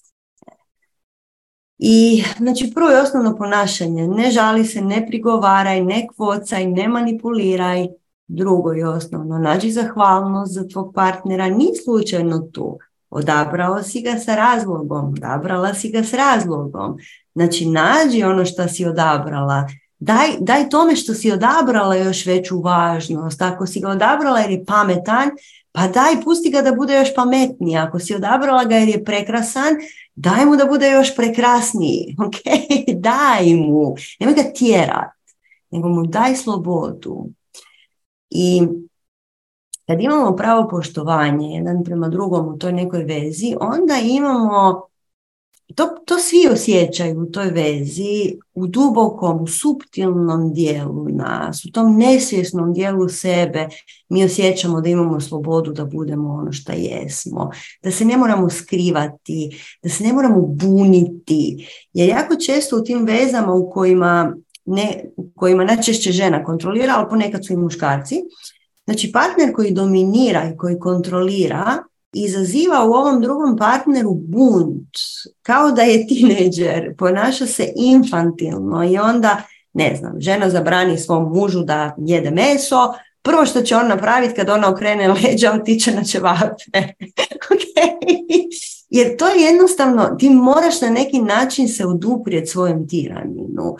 I ta igra nikad neće završiti dobro i kažem, to je uživanje u egzistencijalnoj perverziji, mnogi parovi to imaju. Međutim, ono što se ti pitala, kompatibilnost u partneru je, u partnerstvu je stvarno vidjeti svog partnera kao svjetlosno biće koje je jednako vrijedno kao i ti i koje ima apsolutno ista prava kao i ti. I u svakoj vezi, o tome smo puno puta pričali, znači u svakoj vezi postoji samo jedna komponenta koja je strahovito važna za opstanak te veze. A to je da li ti misliš da je tvoj partner manje vrijedan od tebe ili više vrijedan od tebe. Znači, taj jedan prezir se događa u vezama. Znači, kad žena misli da ona sposobnija u vezi, onda joj počne smetati sve sitnice. To, čarape na podu nije oprosuđen, nije opro auto, joj vidi na što sliči, a obukuje krivu košlju, bla, bla, bla, bla, bla jer on nije dovoljno vrijedan. A, iz muške perspektive je ista stvar, ona se udebljala, on ništa ne valja, nema seksa, la la la, i događa se to zamjeranje i ta frustracija. To se sve može izbjeći. To se sve može izbjeći kontrolom vlastitog ludog đure koji će uvijek imati tisuću zamjerki na tisuću stvari i lagano iz dana u dan, korak po korak, kontrolirati samog sebe i svoj ludi um koji bi najradije vrištao, a ne zbog svog partnera najčešće, nego zato što nas je nešto izvanje istrigeriralo. I znate i sami koliko je često da, ne znam, žena dođe s posla i iznerviralo ju je nešto i šta će napraviti, vrištat će na svog partnera. E tu trebamo uključiti kontrolu, sjetiti se da, hej, ovo je najvažnija osoba u mom životu, pa neću sad vrištati na njega povuku. Da. Umirit se, vratit se par koraka natrag, sjetit se zahvalnosti, sjetit se zašto ga imaš, na koji način doprinosi tom vašoj zajedničkoj zapravo energetskoj jezgri i onda se umiriti i dati njemu slobodu, dati sebi slobodu i njegovati tu ljubav. Eto, jako sam ovo skratila kako sam mogla, a sad će idec. Pa evo ja ću nadati još samo par sitnica. a to je jedna važna stvar, da mi ulaskom u partnerski odnos, osim, znači imamo svoje energetsko polje, imamo energetsko polje partnera, stvaramo ulaskom u taj partnerski odnos, stvaramo jedno zajedničko energetsko polje. I oboje od tih partnera unose različite vrline, ali i mane, u to zajedničko polje.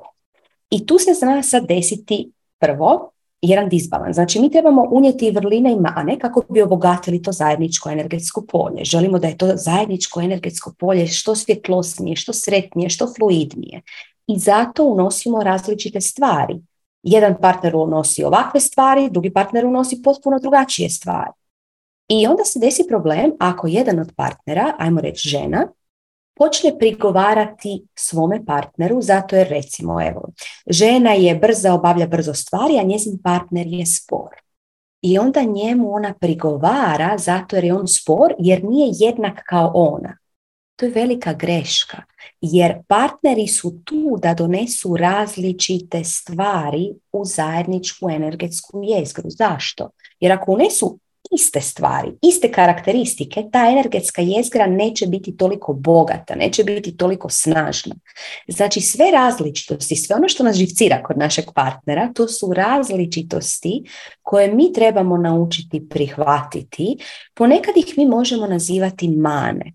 Međutim, svaka mana je zapravo neraspakirana vrlina. I svi mi, svak od partnera, u tu zajedničku energetsku jezgru nosi i vrline i mane. I sve mane koje je unio je ovdje da bi uz pomoć svog partnera ih raspakirao u vrline. Znači kad mi na taj način doživljavamo tu našu energetsku jezgru, onda kažemo u, hvala Bogu dragi da si ti toliko spori, toliko detaljan. Iako mi to strašno zna ići na živce, ali nema veze, hvala Bogu jer donosiš tu jednu energiju mira i energiju sporosti, jednu energiju festina lente, jel se tako kaže? Znači žuri se polako. I to je ono što je potrebno našoj jezgri. Inače bi naša jezgra izgledala bzz, ovako, zajednička.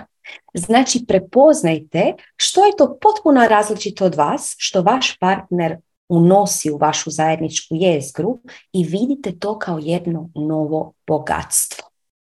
Eto, možemo ići na sljedeće pitanje oko odnosa sami. Pa evo prije nego što zaboravim,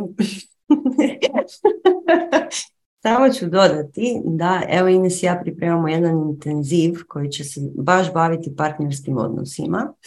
Baš zbog jako, jako, jako puno pitanja koje dobivamo na ovu temu. Tako da evo očekujte u sljedećih par mjeseci da ćemo napraviti jedan intenziv pa da ćemo onda malo dublje ući u ovu temu. Jer koliko god mi, mi nemamo vremena na sad sam odgovarati na sve kvake 22 u ovim našim odnosima.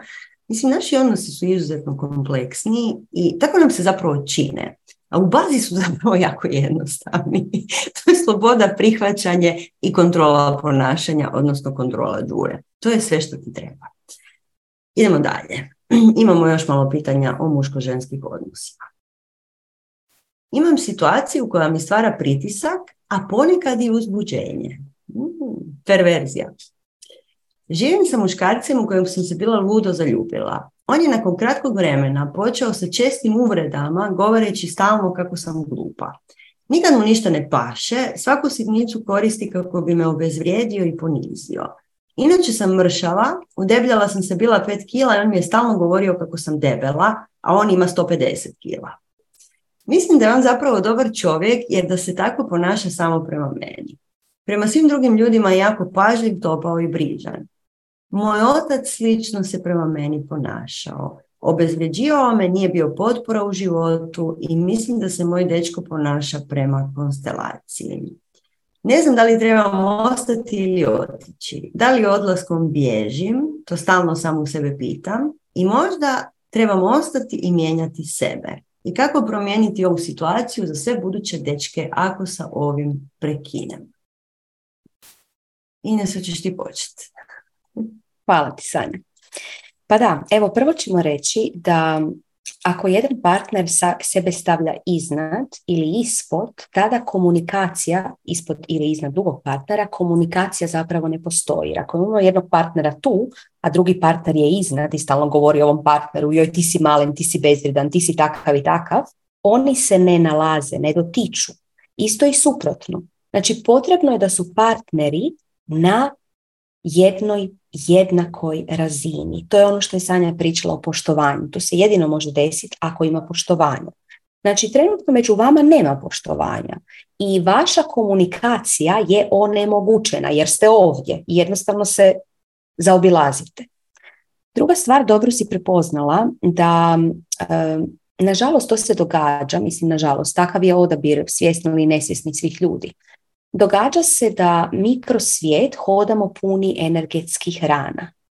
I onda kada biramo naše partnere, ne biramo, im, ne biramo ih po vibraciji našeg pravog ja, već ih biramo po vibraciji naših rana koje su glasnije.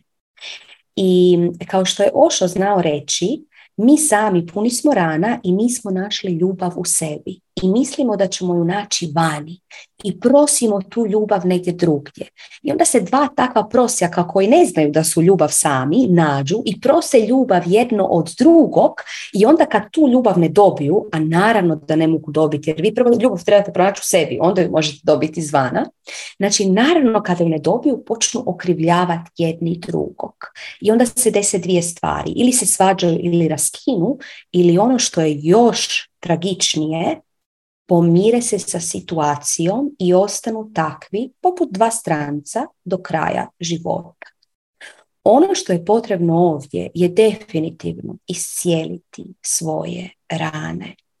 I onda kad ti iscijeliš svoje rane, vidjet ćeš ili će se on promijeniti jer više nema, ti nemaš tu vibraciju rana, on neće imati na što se zakačiti, ili će se desiti da će on ostati isti, a ti ćeš reći meni ovakav čovjek ne treba. Hvala lijepo, doviđenja.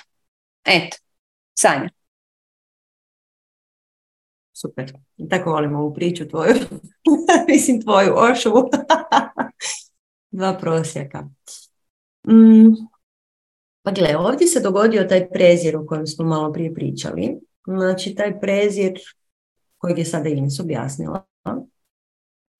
Taj prijezir vrlo, vrlo često izazivamo mi sami sa našim vlastitim osjećajem manje vrijednosti. I da se razumijemo, osjećaj manje vrijednosti imaju svi ljudi na svijetu i na tome se radi na jako puno načina. Ne. Međutim, treba se na njemu početi raditi, jer ovo ti se ponaša, ovo ti se ponavlja ponašanje, baš zato da bi ti dobila to učenje o samopoštovanju, da bi dobila to učenje o samovrijednosti. Naši očevi su vrlo, vrlo često naši prvi učitelji i nije, nije neobično da vrlo često ponavljamo te lekcije od naših očeva zato što nismo naučili prvi put jer smo bili premali jer se nismo znali izboriti s time.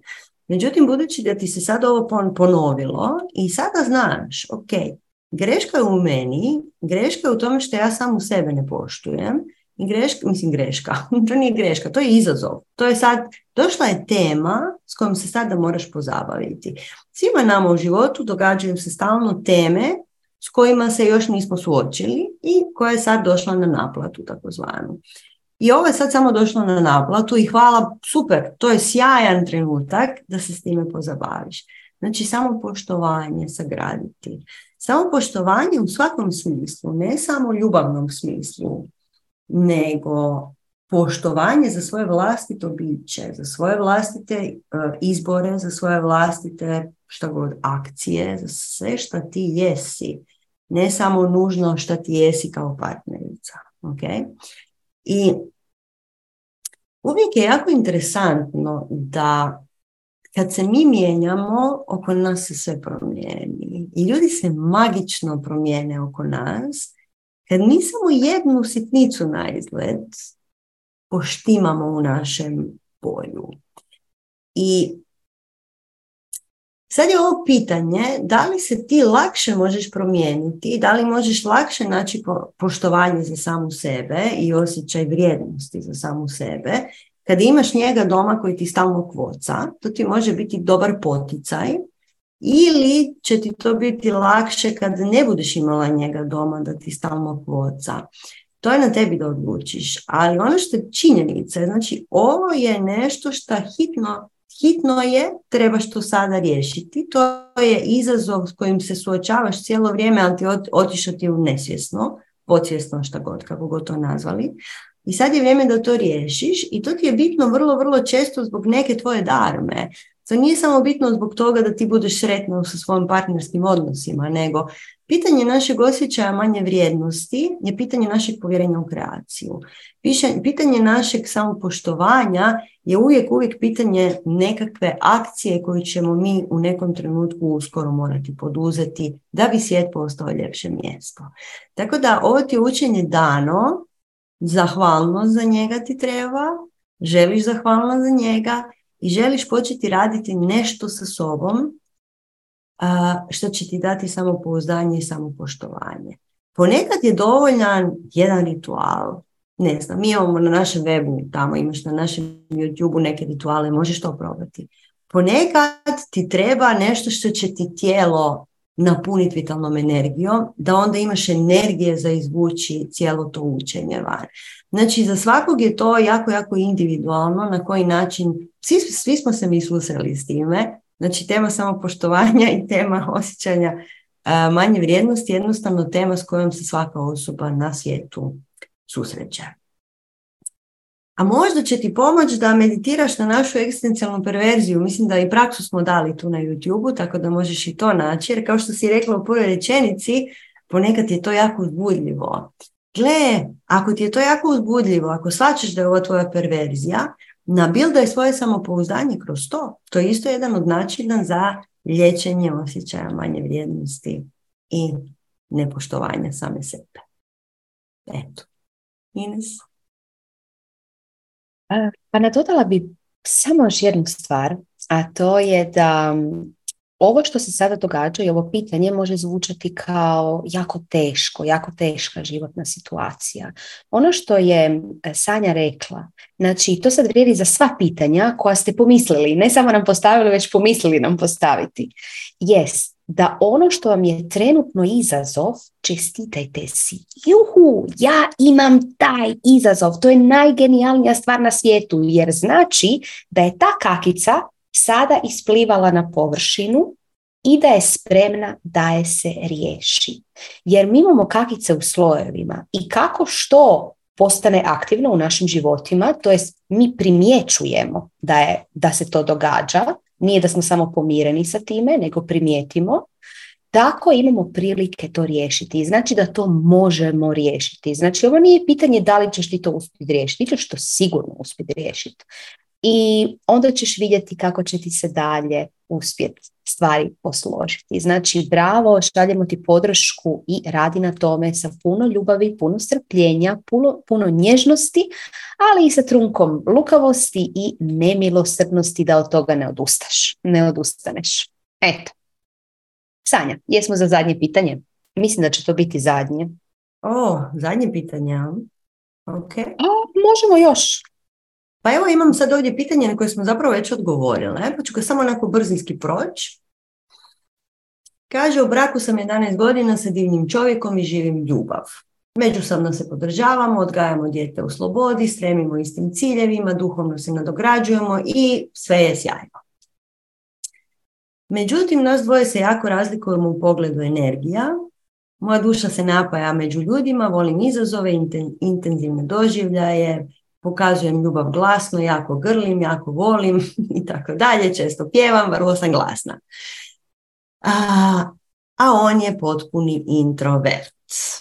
mm Pitam se da li postoji način da se dva različita tipa ličnosti nađu u potpunoj harmoniji i koliko rada je vjerojatno potrebno da se te razlike ne pretvore u prepreke.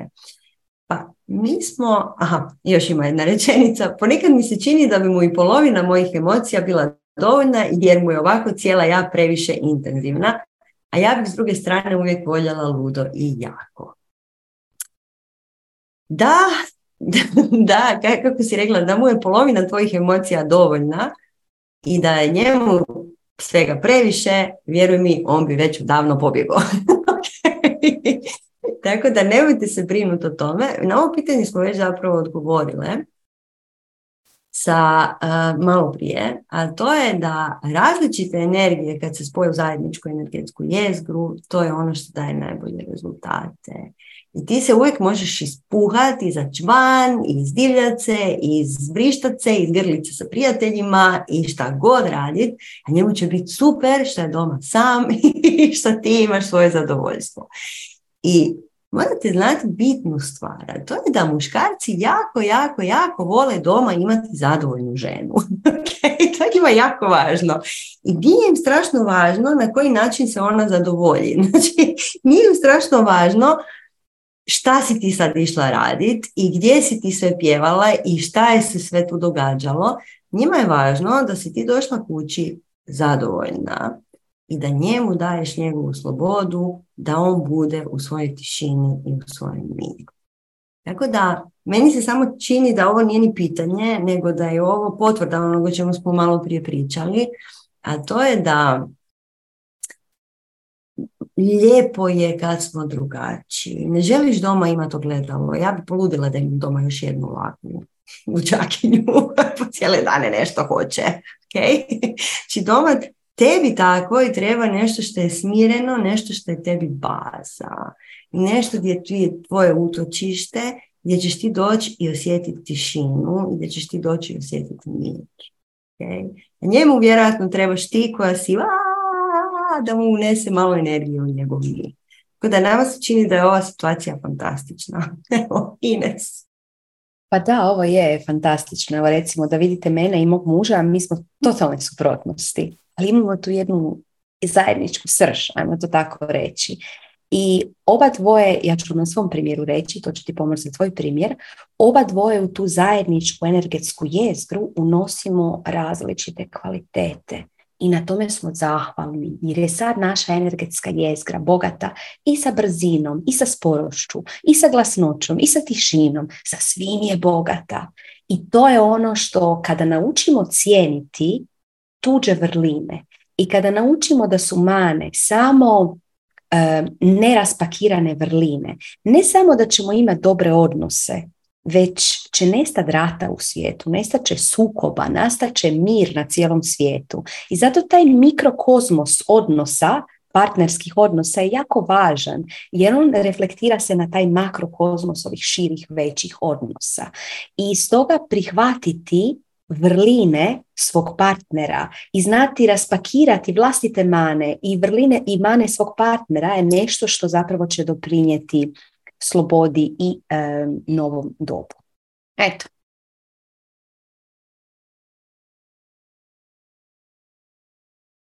Ajmo Sanja, mhm, još dva pitanja. Baš su mi dobra ova dva pitanja, tako da... Može. Evo imamo dva jako dobra pitanja. Prvo, favorit pitanje. Koja kaže? Ajurvedski doktor mi je rekao da sam u mentalu. Borim se sa tim mentalom već godinama i pokušavam izaći iz njega. Kako biste objasnili šta znači biti u mentalu, koji su mu uzroci i koje su vrste ili razine mentala? Evo Ines, hoćeš ti? Da, pa evo samo ovo pitanje je mentalno pitanje. Znači, koje su razine, koje su uzroci mentala, sve t, t, t, t, t o mentalu. Um, ako si mentalna osoba, znači da si vrlo analitična. Znači da ti je jača analitična polutka mozga. Imamo s druge strane vrlo intuitivne osobe kojima je jača ta intuitivna polutka mozga. Tko je bolji, tko je lošiji? Nema boljeg i nema lošijeg. Trik je da znamo usuglasiti te dvije polutke mozga i stvoriti ono što se naziva u jogi samadi. Samadi doslovce znači sama, adi znači uravnotežen um. I ako ste vrlo analitični, super, analitika vam je jača strana, jako dobro. Ali ajmo probati se malo igrati i sa intuitivnošću jer će ta intuitivnost još više ojačati vašu analitičnost, ali kad kažemo jačati ne mislim ukrutiti, nego ju dovesti na jedan viši nivo. Isto tako, ako smo jako intuitivni, odlično, to je naša jača strana, ali ajmo malo razvijati svoju analitičnost kako bi ta analitičnost dala potporu toj intuitivnosti koja bi mogla onda još više letjeti. Um, kako izaći iz mentala, ajmo reći baš za ovo pitanje.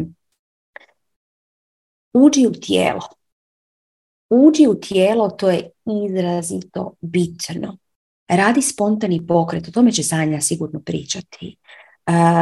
uzmi, uzmi ovako, uzmi pet minuta u danu i to je pet minuta potpune ludosti. Svi ljubitelji mačaka znaju što su momenti potpune ludosti. To je onaj sat vremena u danu, najčešće kod mene između 9 i 10 na večer, ne znam kako kod vas. Znači između 9 i 10 na večer moja mačka poludi i skače na sve strane i ne znam šta sve radi. E tako i mi ljudi. Mi ćemo si uzeti 5 minuta. 5 minuta na dan si uzmi, zatvori se i radi neočekivano bilo što radi, skači u okolo, glasaj se kao životinja, budi najluđi što možeš biti, zajedno uposli i uposli cijelo tijelo. Ok? I to će ti malo po malo dati snagu da izađeš iz analitičnog promišljanja. Ali Sanja će imati još hrbu trikova sad. Sanja. um, pa da, spontani pokret je ključan ući u tijelo. Nas uvijek, uvijek ljudi to pitaju. Kako da ja izađem iz uma? Tako da uđeš u tijelo. Jer ovo što si pitala znači biti u mentalu, znači biti konstantno u glavi i ne biti prisutan. Ne biti prisutan sa dahom, ne biti prisutan sa senzacijama unutar tijela. E sad, kako imati senzacije unutar tijela? Mislim, mi uvijek kažemo spontani ples, zato što je to najjednostavnije. To imaš kući staviš slušalice ili pojačaš muziku, ali bolje staviš slušalice, onda čuješ sve one zvukiće koje su u glazbi. Staviš povezne oči i skačeš. I pustiš tijelo da ti počne davati informacije. Zato što tijelo je puno informacije. Tijelo je puno, ako mu nisi pridavala puno pažnje, tijelo je puno impresija koje nije pustilo van. Tako da spontani pokret Možete vi otići van, isto tako plesati, ali nemojte otići na nešto što je jako programirano. Znači, mentalni tipovi vole uh, hobije, ove fizičke hobije koji su jako mentalni, okay? koji su definirani, predefinirani, gdje točno znamo di šta kad treba staviti i kako to ide. Znači, nađi nešto što će te iznenaditi. I Nađi nešto što će ti biti teško možda, zato što ti um ne da. Recimo, ja sam u svojoj 40. i nekoj bila upisala balet. I toliko me izazivao taj balet. Znači, to je toliko, ja sam umirala od smijeha svih tih sat vremena, mislim da me učiteljica mrzila. Znači, izazivao me da počnem koristiti dijelove, zapravo um, umo tijela, znači kako da ja sad zapovjedim svom desnom skočnom zlobu da se izokrene na ovaj način? Ja to ne znam. okay. Znači, učila me ta vještina potpuno nekim novim kretanjima. Ne? Tako da nađi si nešto što će te natjerat da skačeš, da se otpustiš, da izađeš iz poznatih okvira. Ne? Slušaj glazbu. Stavi slušalice na uši i slušaj glazbu glazba je val i to slušaj glazbu, nemojte slušati predvidljivu glazbu, znači slušaj elektronsku glazbu, neku kvalitetnu, koja će te voditi, koja će te iznenaditi, koja će ti dati neke nove, potpuno spoznaje o tome šta glazba jest, šta zvuk jest. A, odi slikaj. Prestani koristiti um i počni koristiti tijelo. A, za najbolji alat za upoznavanje uma, evo Ines ako se slažeš reći ću ovo ljudima pa ćemo vidjeti što će se dogoditi, je Ošova dinamička meditacija. U, to. Ošova dinamička meditacija, ako ne znate šta je vaš um i za šta je on sve sposoban, odradite 21 dan Ošove dinamičke meditacije. Svi strastvenici ovdje će vam potvrditi da je to apsolutno najbolji i prilično zahtjevan alat za upoznavanje svog vlastitog ludog đure koji radi svašta sa našim tijelom i sa našim idejama i općenito sa našim životom. Također, naravno, osnovni alat za upoznavanje našeg uma je sjedeća meditacija promatranja misli. Sjedeća meditacija promatranja naših misli uh, služi tome da shvatiš da ti nisi tvoja misao, da ti nisi tvoj um i na taj način izađeš iz tog stanja u koje si upala. Okay. Znači počneš promatrati, međutim za sljedeću meditaciju, to je zen meditacija ili čan meditacija, najbolje, najbolji tečaj za čan meditaciju imaš u Zagrebu u budističkom centru, ali ne znam odakle si. A znači, e, ta zen meditacija treba joj vremena da proradi. Treba ti par mjeseci sjedenja da shvatiš zašto sjediš svaki dan.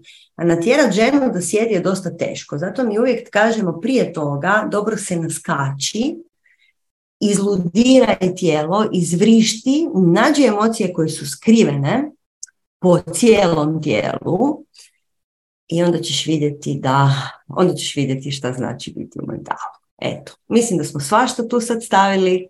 Ines, imaš još nešto za dodat ili idemo na zadnje pitanje?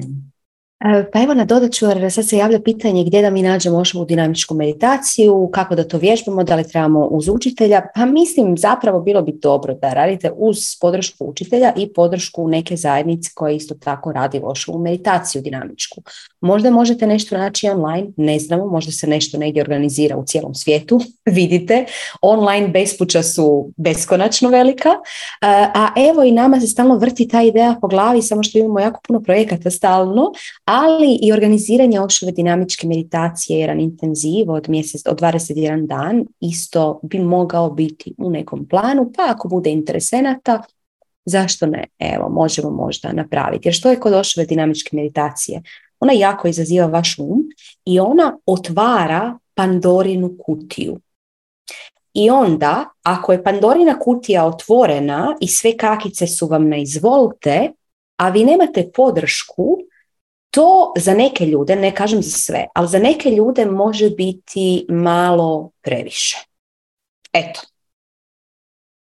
Sanja, zadnje da, pitanje. Da, mislim da ćemo morati napraviti goša kojeg stalno spominjemo. ok, evo stavit ćemo to u raspored. Zadnje pitanje. Ne postoji bijela laž. Laž je laž. Kako izreći neistinu kada je to jedina opcija? Ines. Uh, ovo je pitanje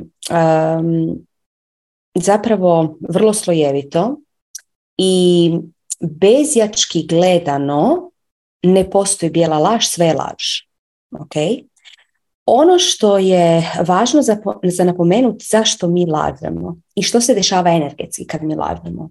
Mi najčešće lažemo jer mislimo, pazite, mi mislimo, naš Đuro kaže, ja znam šta će se desiti ako ti kažeš istinu. Svijet će se srušiti, svi će upirat prstom u tebe, okrivljavate ili još gore, aha, kaže Đuro, još gore, nećete više voljeti. Umrijećeš sam, jadan ispod mosta. Eto što će se desiti ako kažeš istinu. I onda naravno mi se totalno ustrdarimo i kažemo laži. Onda kažemo pa to je bila bijela laž, samo da se ne naljute na mene.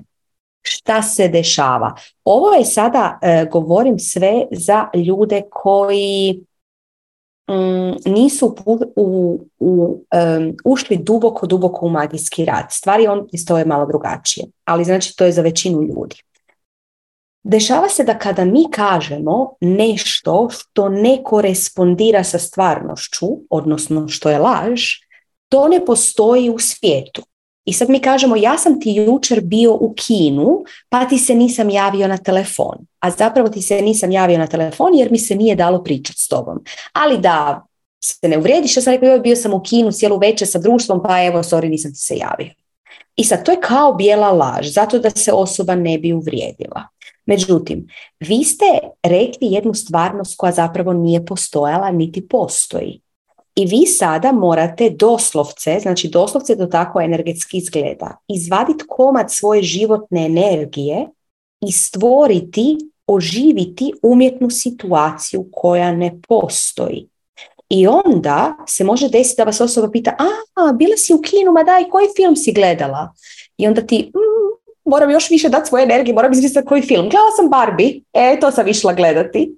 I onda kažu, ma da, kakav je film? A ti, ne znam, i onda još moraš više lagati. I sve više i više svoje, pazite, svoje životne energije vi ulažete u nešto što ne postoji inače. Morate to učiniti živim. Tu laž morate učiniti živim. I tu gubimo jako, jako puno energije. Zato je jedna od preporuka za energetski učinkovit život u jogi satja, istina. Jer ako ja lažem sebi ili drugima, ja sa svom životnom energijom gradim neke realnosti koje ne postoje, koje služe da me zaštite od možebitnih, od možebitnih potencijalnih reakcija koje će možda u nekom univerzumu imati i ovi drugi. Pokušajte vidjeti kako možete reći istinu, ne prešutiti, kako možete reći istinu, jer ima u jogi izreka govorite istinu i govorite ju, oni kažu sweetly, govorite ju slatko. Znači, nađite način nježan na koji možete reći istinu. Nemojte da vas zakoči strah od njihove reakcije koja se još uopće nije desila. Jer svatko ima pravo na reakciju. To je isto sad jedna stvar. Svatko ima pravo reagirati kako želi.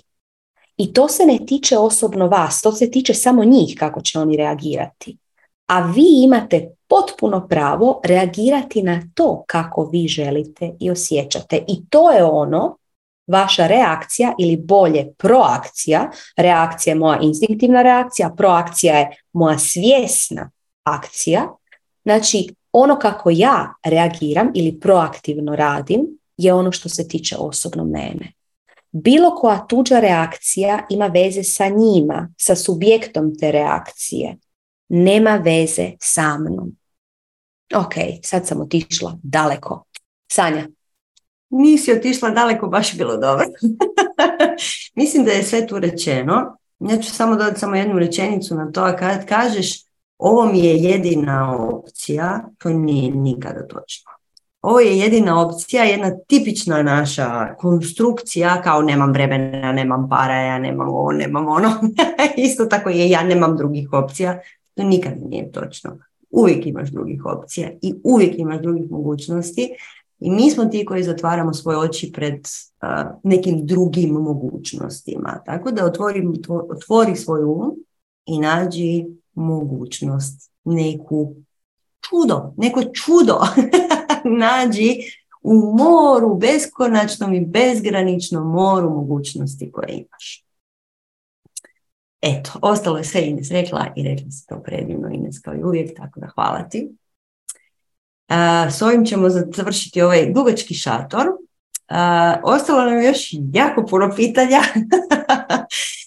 i vjerujemo da ćemo vam odgovoriti u nekim sljedećem periodu na društvenim mrežama jer su ostala stvarno izvanredna pitanja, tako da pokušat ćemo, potrudit ćemo se da vam svima odgovorimo, vidjet ćemo kako ćemo to uh, tehnički riješiti, ali evo, uh, očekujte svoje odgovore u nekom skorom trenutku, da stvarno nam je ostalo jako puno pitanja. Uh, još jednom ćemo završiti sa PP-om, to je dođite na Magmu sljedeći tjedan, bit će genijalno vrijeme, imamo najbolji prostor na svijetu, po svemu sudeći bit će spektakl kakvog nismo još imali na Balkanu, tako da dođite na Magmu i pridružite se veselom plemenu spiritualnih tragača i upoznate nove učenike i nove učitelje. A nakon Magme slijedi naša nova sezona razno raznih radionica. Sad ste nas izinspirirali sa sto tema. Hvala vam na tome.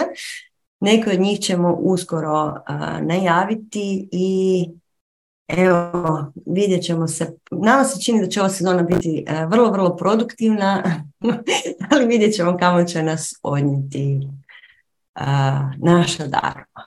Evo, Ines. Hvala vam svima na pažnji, grlimo vas od srca, pratite nas na društvenim mrežama jer planiramo nekako upakirati odgovore na pitanja koja su ostala na društvenim mrežama, tako da koriste svima koji pročitaju ili pogledaju taj video.